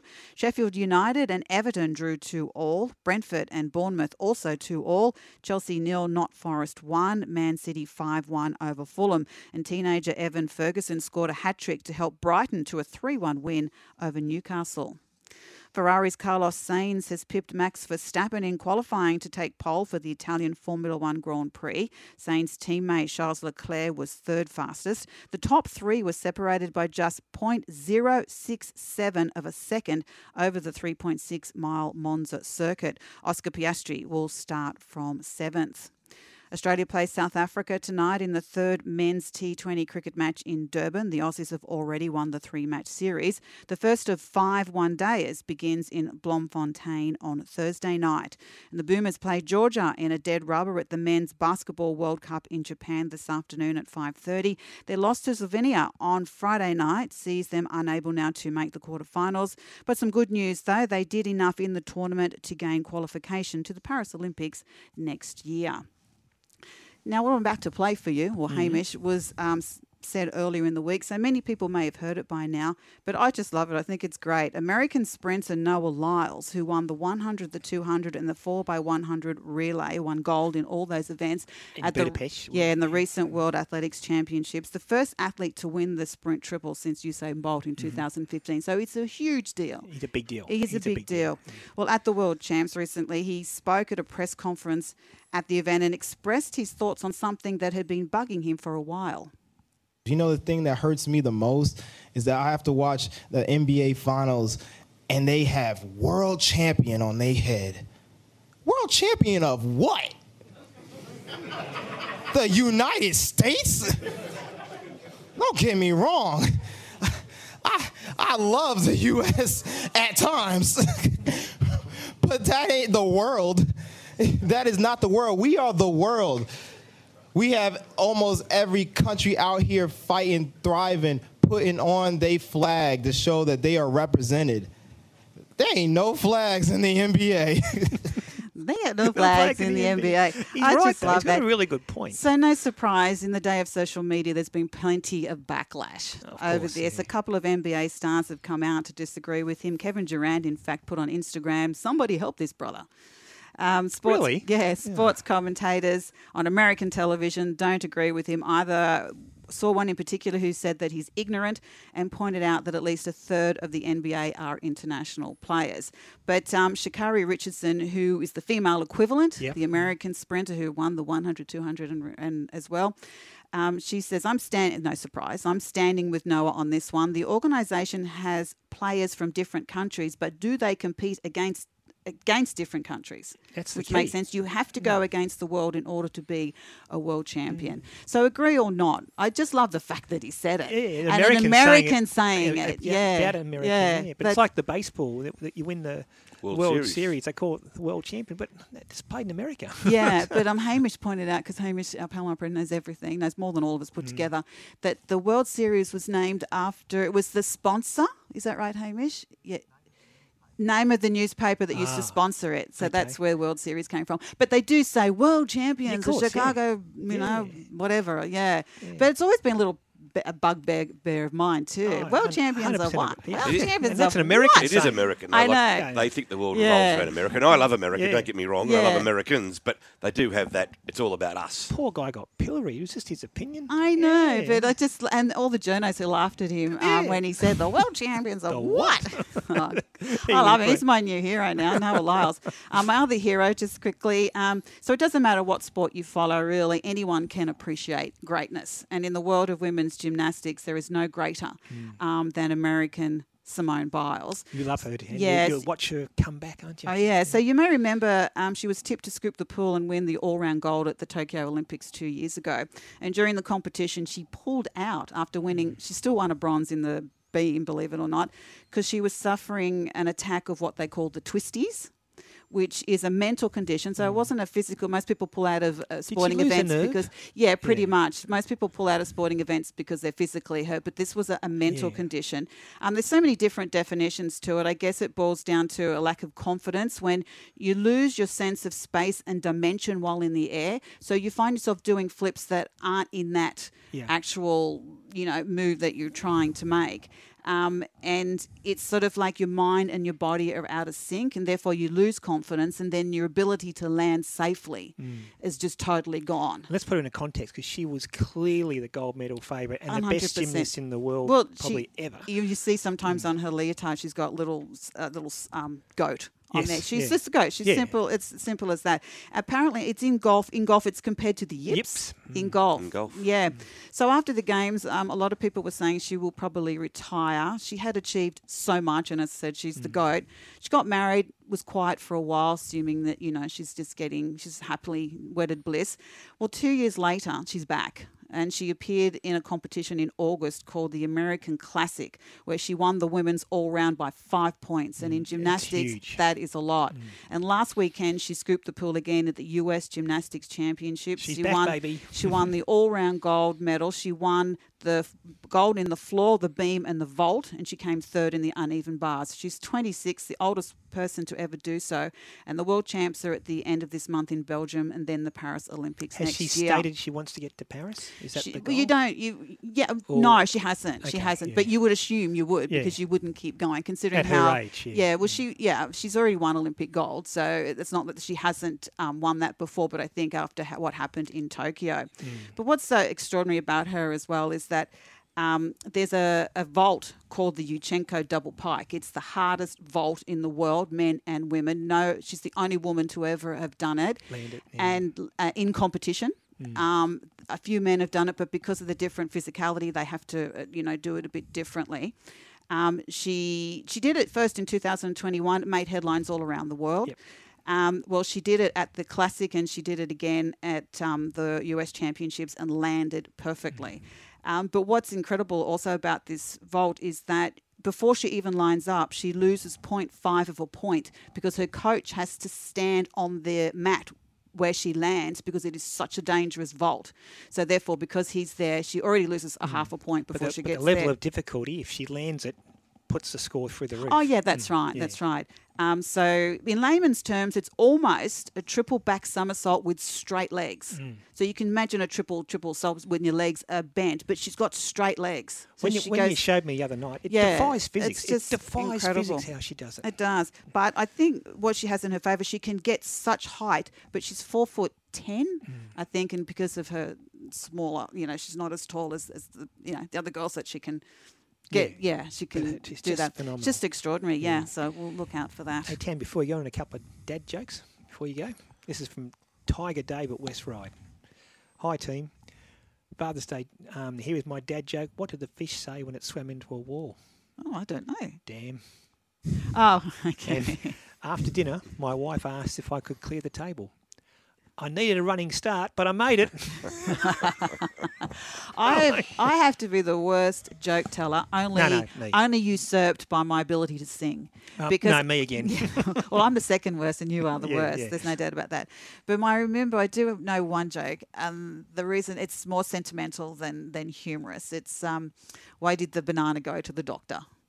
Because he wasn't peeling well. Now, not funny as in I the like grand it. scheme of things, but my son told me that when he was four years old, and it was your the very first joke he ever said, and I laughed and laughed and laughed because it, you know, come from the mouth Yeah. of babes, and I've always thought to myself, I'm going to remember that all my life as the first joke you ever told. I can only bring it up on Father's Day. Do you remind Damo sometimes? yeah, well, no. exactly. He might like he's in that stage where he's super cool now. you know, cool. he's- Hey, thanks so much, Tam. We'll take a quick break. Coming up next, Phil Buzz Rothfield. And now for the most exciting two minutes in sports. The very best of U.S. racing seven days a week. Looking at Lee, can't catch oh, always dreaming, who's the 143rd winner of the Kentucky Derby. Live and exclusive across the Sky Racing Network. Sports Report. First up this morning, big news for our national sport, cricket. Cricket? And the- Sorry, but our national sport is not cricket. Yeah, it's Aussie rules. No, it's no, cricket was played But first. soccer's played the most. No, but the, the world would argue Yeah. swimming. We surf more than we swim. We ski almost as much no, as it's we cricket. swim. It's cricket. Sport is our sport, and it's all better on the Tab app. Tab. We're on. You win some, you lose more. For free and confidential support, visit gamblinghelponline.org.au. Sydney's greatest racing carnival is here. Be trackside for thrilling racing, live music, and the world's richest race on turf, the Tab Everest. Revel in Sydney's glorious spring for fun, food, and fashion. Sydney Everest Carnival, September 16 to November 11. Book now at theraces.com.au. Hi, Craig Lowndes here. As a professional driver, safety is my highest priority. That's why I'm a proud ambassador for the Australian Road Safety Foundation. September marks Rural Road Safety Month. Now, it's a national initiative to highlight the horrific stat that two out of three fatalities occur on our roads happen either in rural or regional areas. We're calling on you to choose road safety every time you're behind the wheel. I choose road safety for every single road user. Who do you choose it for? Experience a remarkable week of racing in one of the world's great cities, Hong Kong, with the Big Sports Breakfast team. Leaving December 5, you'll be transported to Happy Valley with racing under lights for the World Jockeys Challenge. Plus, head to Sha Tin for the four Group 1s and the World Turf Championships. And when not at the racecourse, you can shop, harbour cruise, or just relax. Join the Big Sports Breakfast in Hong Kong. Myself, Dave Stanley, and Laurie Daley. For more information, go to ambassadortravel.com.au. Deliciously flaky pastry on top, a bottom which is rolled extra thin, and a filling of 100% lean Aussie beef. Yes, Raymond, I'm talking about Garlo's pies, the only pies you should be putting on your plate. Mm. Garlo's pies are simply bursting with flavour, and there's heaps of flavours to choose from. Here's a thought take a night off from cooking and grab a Garlo's family pie for the whole crew. They're available in all Coles and Woolworths stores. And remember, we are located in the chilled meals section, and if you can't find us, ask for Garlo's pies by name. Garlo's pies, they're thin on pastry, but they're big on meat. And a late offload as well to Destiny Brill. It's opened up for her again. Preston and Johnston shut her down. No, they don't. The pass back, Maddock to Broughton. Gail Broughton for the line. What a try. She's in for a second. And the lead-up work spectacular from Brisbane.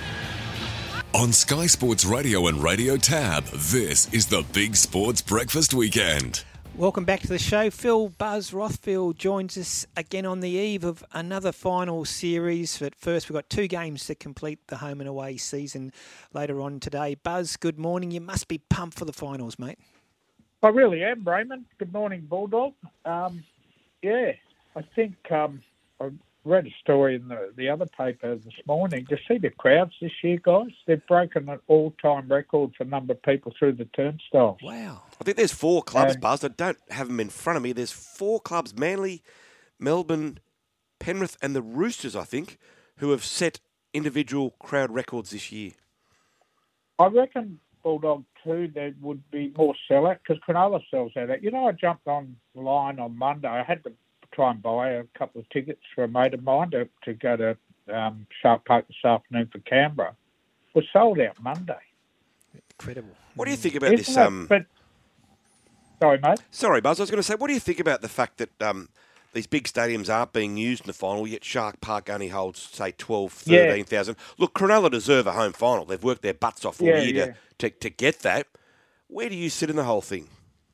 There's a guy at the Roosters. He's an historian, a guy called Alan Katzman, and you, you know he's a, he's a Roosters fanatic, and he's very closely associated with the club. And he was on Twitter yesterday saying this game should be at Allianz, you know, to get more than twelve thousand in. And you know what?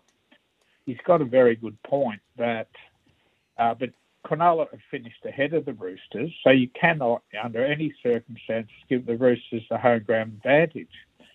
Now, when you're locking out as many fans as they will be, um, when the it looks like they're going to host the Roosters, as long as Cronulla win today, should they have thought about CommBank or Accor? Um, to, you know, to, to, to get as many people into a rugby league final as they can. I don't know. You know, I like Shark Park, but I don't like seeing people not being able to get to the football. We could have You 20,000 fans, to Buzz.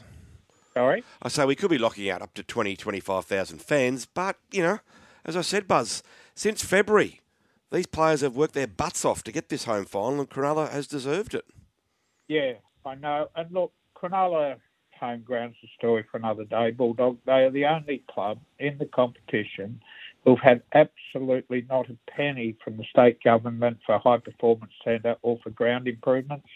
You see Manly, that new Bob Fulton stand. There's plans to do Campbelltown. Penrith start work the end of next year. They're moving out and they've got 309 million. They all deserve it, but um, Cronulla's problem is they're privately owned and the government doesn't wish to spend money there. It's Big issue, though. It Big is, issue. yeah. Hey, Buzz, another issue. I love your thoughts. Dino's had his opinion. Is um, given the number of players that were rested in the final round, and a couple of the huge clashes became, particularly the, the Storm Broncos were primarily reserve graders. Should the NRL look at an AFL style week off going into the finals? Yeah. Mm-hmm. Yeah, I'm going to have to disagree with you guys here because I really, really enjoyed the Broncos Storm game. It was a game. great game. Yeah, it was a great game. To be fair, yeah. And see that young fella Fa'alogo, Fa'alogo at, uh, in the 14 jersey for Storm to see Tristan Sailor was really, really exciting. And I'll tell you what that game did. It gave me confidence that we can expand to an 18 team. I've been one who worried about the depth. But it's a matter of sharing the players round, Bulldog, isn't it? Yeah, certainly right, Bu- uh, Buzz. You know, I I said on the Well- show earlier though that I don't like the fact all these players are being rested. It's every coach's right, and there's a big picture here, which is winning the premiership. But I just don't think it does the integrity of the game any good when you're missing what 30, 40 players in one round. Yeah, look, I, I know what you're talking about. And every time I turn on the Broncos, I turn on to watch Reece Walsh and those mm, other Yeah. outstanding players. But you know what? If Kevin Walters had played his top squad and there were a couple of hammies or injuries that would force him out of foot, we'd be all, you know, why did he play them, Bulldog? The Broncos don't need the 200000 for the minor premiership prize money. And I can understand they're looking at this big picture. And yeah, they were going into the game, a lot of no names and sides, but they, by full time, we'd come to learn that these two great clubs are so far ahead of the Canterbury's, the St George's, the West Tigers, with the way they develop and recruit footballers. They were exceptionally good, both sides. And I tell you what, I loved uh, seeing the, particularly we talk about it on Father's Day. Did you see when the cameras panned on Wendell Sailor? Oh yeah, and, and he loved it, didn't he? Oh my God, how proud was he? Good on him. Yeah. Well, you know, and that, those two have been through a bit together in recent years, haven't they? And, you know, dog, I know I can understand what you're talking about, but I can understand that first and foremost, it's who wins in four weeks' time, not who. Uh, look, for example, who won the minor premiership seven years ago? I wouldn't have a clue. Would you? Yeah, you know, uh, the point taken, Buzz. I, I did stress that I, there is a big picture here, and I get it. Uh, there's no solution to the, this dilemma, but it's just you know, No, no, if we if we turn the telly on in state of origin, Buzz, and there's missing twelve players, then we all jump up and down. Yeah, I, look, I think we've got to take our, um, you know, we've got to give Ivan Cleary a rap here because he has, since Origin, he's done it on a sort of rotating basis, hasn't he? Yep. You know, doing every, and um, he played. See, I wouldn't have played Cleary yesterday, just in case. Like if he's gone and Luai, they're stuck. But smarter minds than me worked out that he needed a run with Cogger in the halves. Yeah. No, exactly. Yeah. Hey, Buzz. So it's, yeah. it's give and take, dog. You know. Ah, it's a good point. Hey, Buzz, before we get into your take on the finals coming up next week, really interesting piece in What's the Buzz today about Andrew Davey. He's talking about the Bulldogs and their culture and his experience there. Yeah. Tell us about that, Buzz. Well, Andrew Davey, as I've explained here, is a tradesman like hard working, forward, um, solid, not, you know, he, he, he's not a big name player. He's not soft, he's not a whinger. Left Manly last year after the Pride jersey fiasco, wanted to get a fresh start at Canterbury and said he just didn't fit in the environment there. And it, he's a, have you met him, Bulldog? Uh, yeah, I think I have. Yeah, he's a very, very level-headed guy. Did a carpentry trade. Um, um, you know, went to Parramatta, didn't debut till 28, but he just couldn't fit in. He didn't enjoy it. He didn't, um, you know, he wouldn't go into enormous deep. But I was trying to get a picture painted of what it was like behind closed walls there at the Bulldogs, and he just left. He he couldn't cope with it. And um, look, the, the reason I went to the, it was important to try to find someone too who would talk up what Cameron Ciraldo and Phil Gould are doing there. But it's very, very hard to find a football player who is. And Canterbury keep going on about their lack of leaders at the club. That you know, Gus has signed 37 players in three years, and I would have thought he would include some leaders among those players he has signed. But um, yeah, it's interesting. It, it's been a disappointing season. They got a tough final game too against the Titans on the Gold Coast this afternoon as well. But um, yeah, um, very difficult year for the club.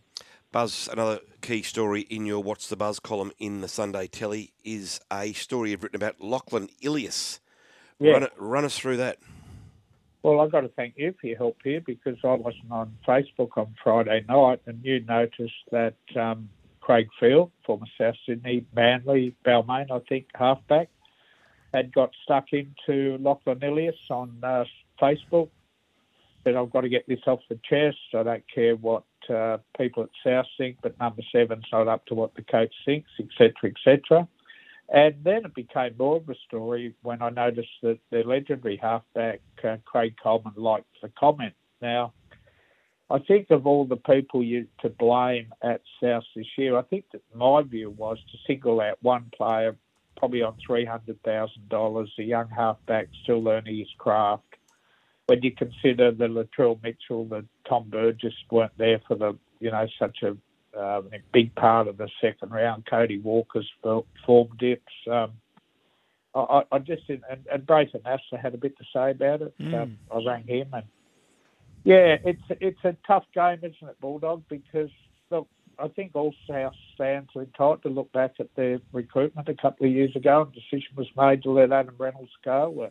Um, he's on fire at the Broncos. He's helped Kevin Walters turn them into a super club, and yeah, and Lachlan Ilias has had to wear a lot of the blame. Um, Buzz, I'm not a- sure. What do you think? Well, I was just going to say there's a bit of a follow up to this story. Craig Coleman, who's a good Yeah. friend of the show, has gone onto Facebook this morning and, among other things, says if Braith would like to arrange a meeting with his client, that being Lachlan, uh, I would be only too happy to have a chat with him. I hope he can, can I hope he can turn constructive criticism into a positive and become a Yeah. great South halfback because the team really needs one. And that was posted about an hour ago, Buzz.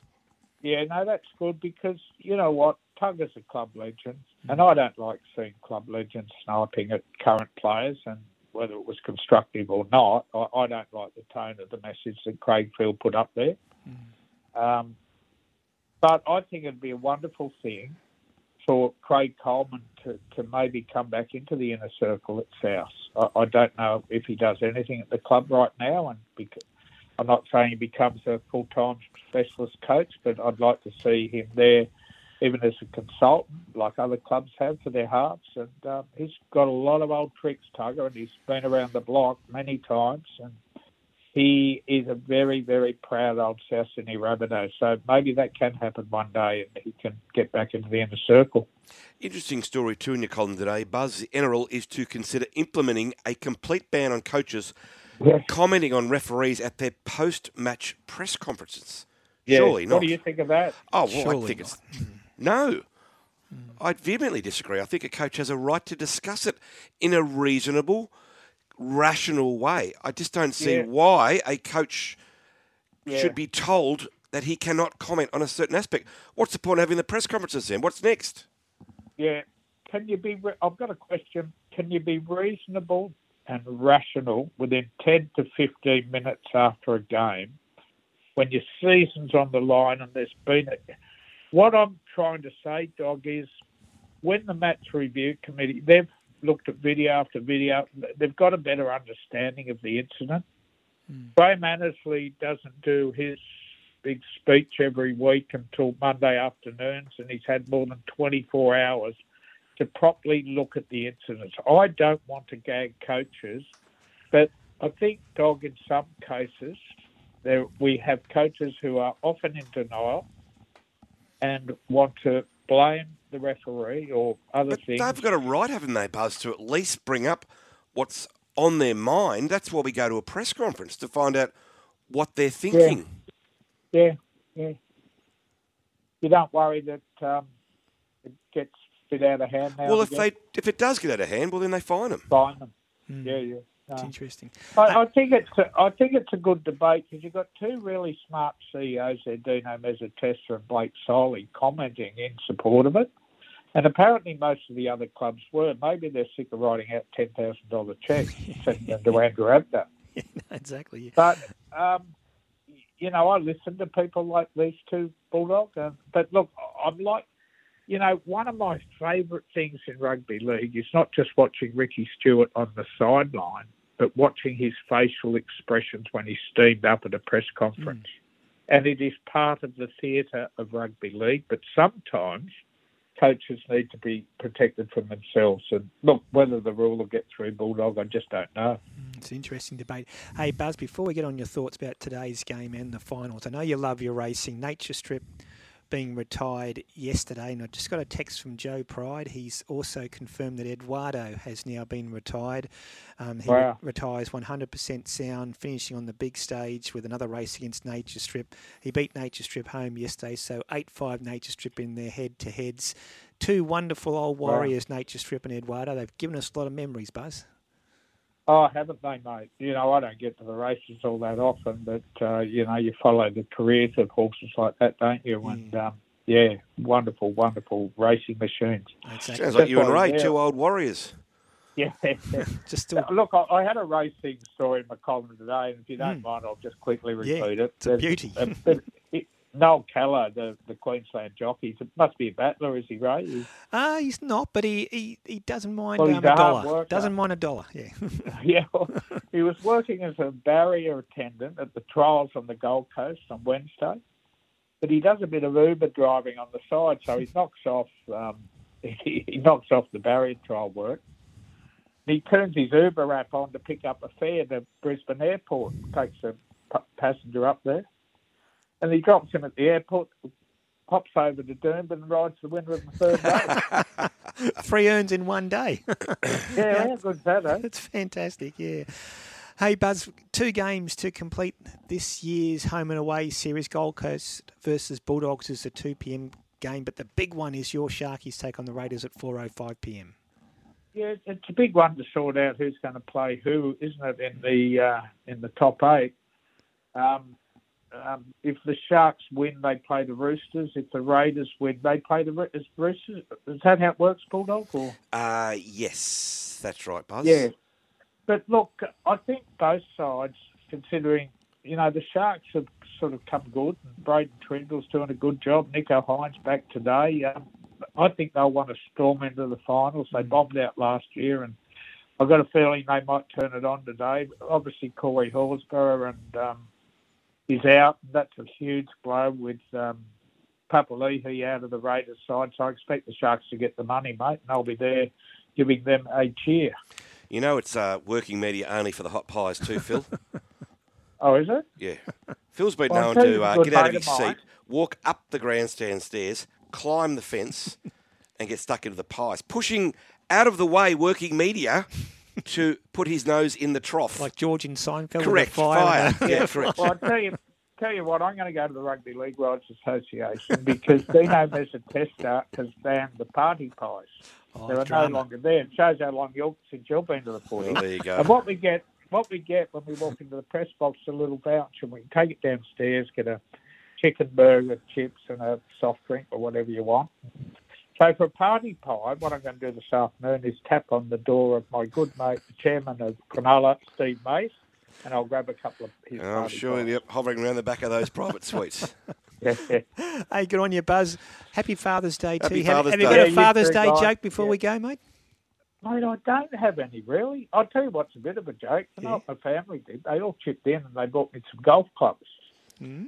And what I'm Oh, gonna really? do- what I'm going to do in the off season, I'm going to ring you up, Bulldog, and I'm going to do what I last did 20 years ago and bashed you up on the golf course. So. Phil talks the ball when he's on the golf course. Whatever- whatever works for you. He'll putt and he'll go, turn, turn, left, turn right. It's like Phil, the ball can't hear you. Whatever works for you. Hey, Raymond, good- you'll have to get out and have a swing with us, mate. Oh well, I'd love to do it. I haven't haven't played golf for three years. I've got to test that shoulder out again, so I'd love to do it. Hey, Buzz. Thanks, have, Have Buzz. a great day, mate, and um, we'll talk You next too, week guys. with the NRL finals. See you, mate. Cheers now. Bye. There's Phil Buzz Rothfield talking all things football. Dino, any final word on these two games this afternoon? Gold Coast Bulldogs. Who wins? Uh, yeah, I've just got a couple of late changes? changes Oh, here. sorry, Sorry, mate, Ray, yeah. you just Mhm. got me a bit off guard there. Uh, yeah, Nicho Hynes obviously returns for the Sharks for the big game, and Corey Horsburgh has been found Mm. guilty. We knew that. Buzz just went through it. And there's that uh, Titans Bulldogs game, 2 o'clock. Mo Fotuaika for the Titans uh, will return. And for the Bulldogs, Ray, Faye, Taylor, Mariner, and Ryan Sutton are listed as reserves. And they look to make it back for the final game, but they aren't expected to play. Liam Knight and Luke Thompson will start. Who wins? Doggies and Titans. Gold Coast win and I think, oh, gee, it's a 50-50 down at Shark Park. I'll go the Sharks purely because they're at home. Yeah, quick one. Didn't ask Buzz this, but just quickly, Gordon's asked, wanted me to ask Phil Rothfield, has there been a better player at all levels this year than Daly Cherry Evans? He's had a great year. Oh, there's been multiple great players, Gordon, but gee, Cherry's right up there. Yeah, he's, had a stellar year. He's had a terrific He does it every year. And one more dad, dad joke before we go. Go on. Fitzy, why are uh, spiders so smart? They find everything on the web. You had enough of this, Dino? Yes, You've had I'm enough done. of it. Okay. Coming up on Racing HQ with Grant Boyd and Gary Cleese will preview today's Big Moree Cup Day meeting and Chantel Buckley will look at Mudgee. They are both great judges. A Big Sports Breakfast is back tomorrow morning at 5.30 and if you'd like to revisit any of today's show or interviews, go to Spotify or the podcast icon on your iPhone or Android. NRL finals next week, Dino. Here we go. Can't wait. Bring it on. Enjoy your Sunday, everybody. And enjoy your sport.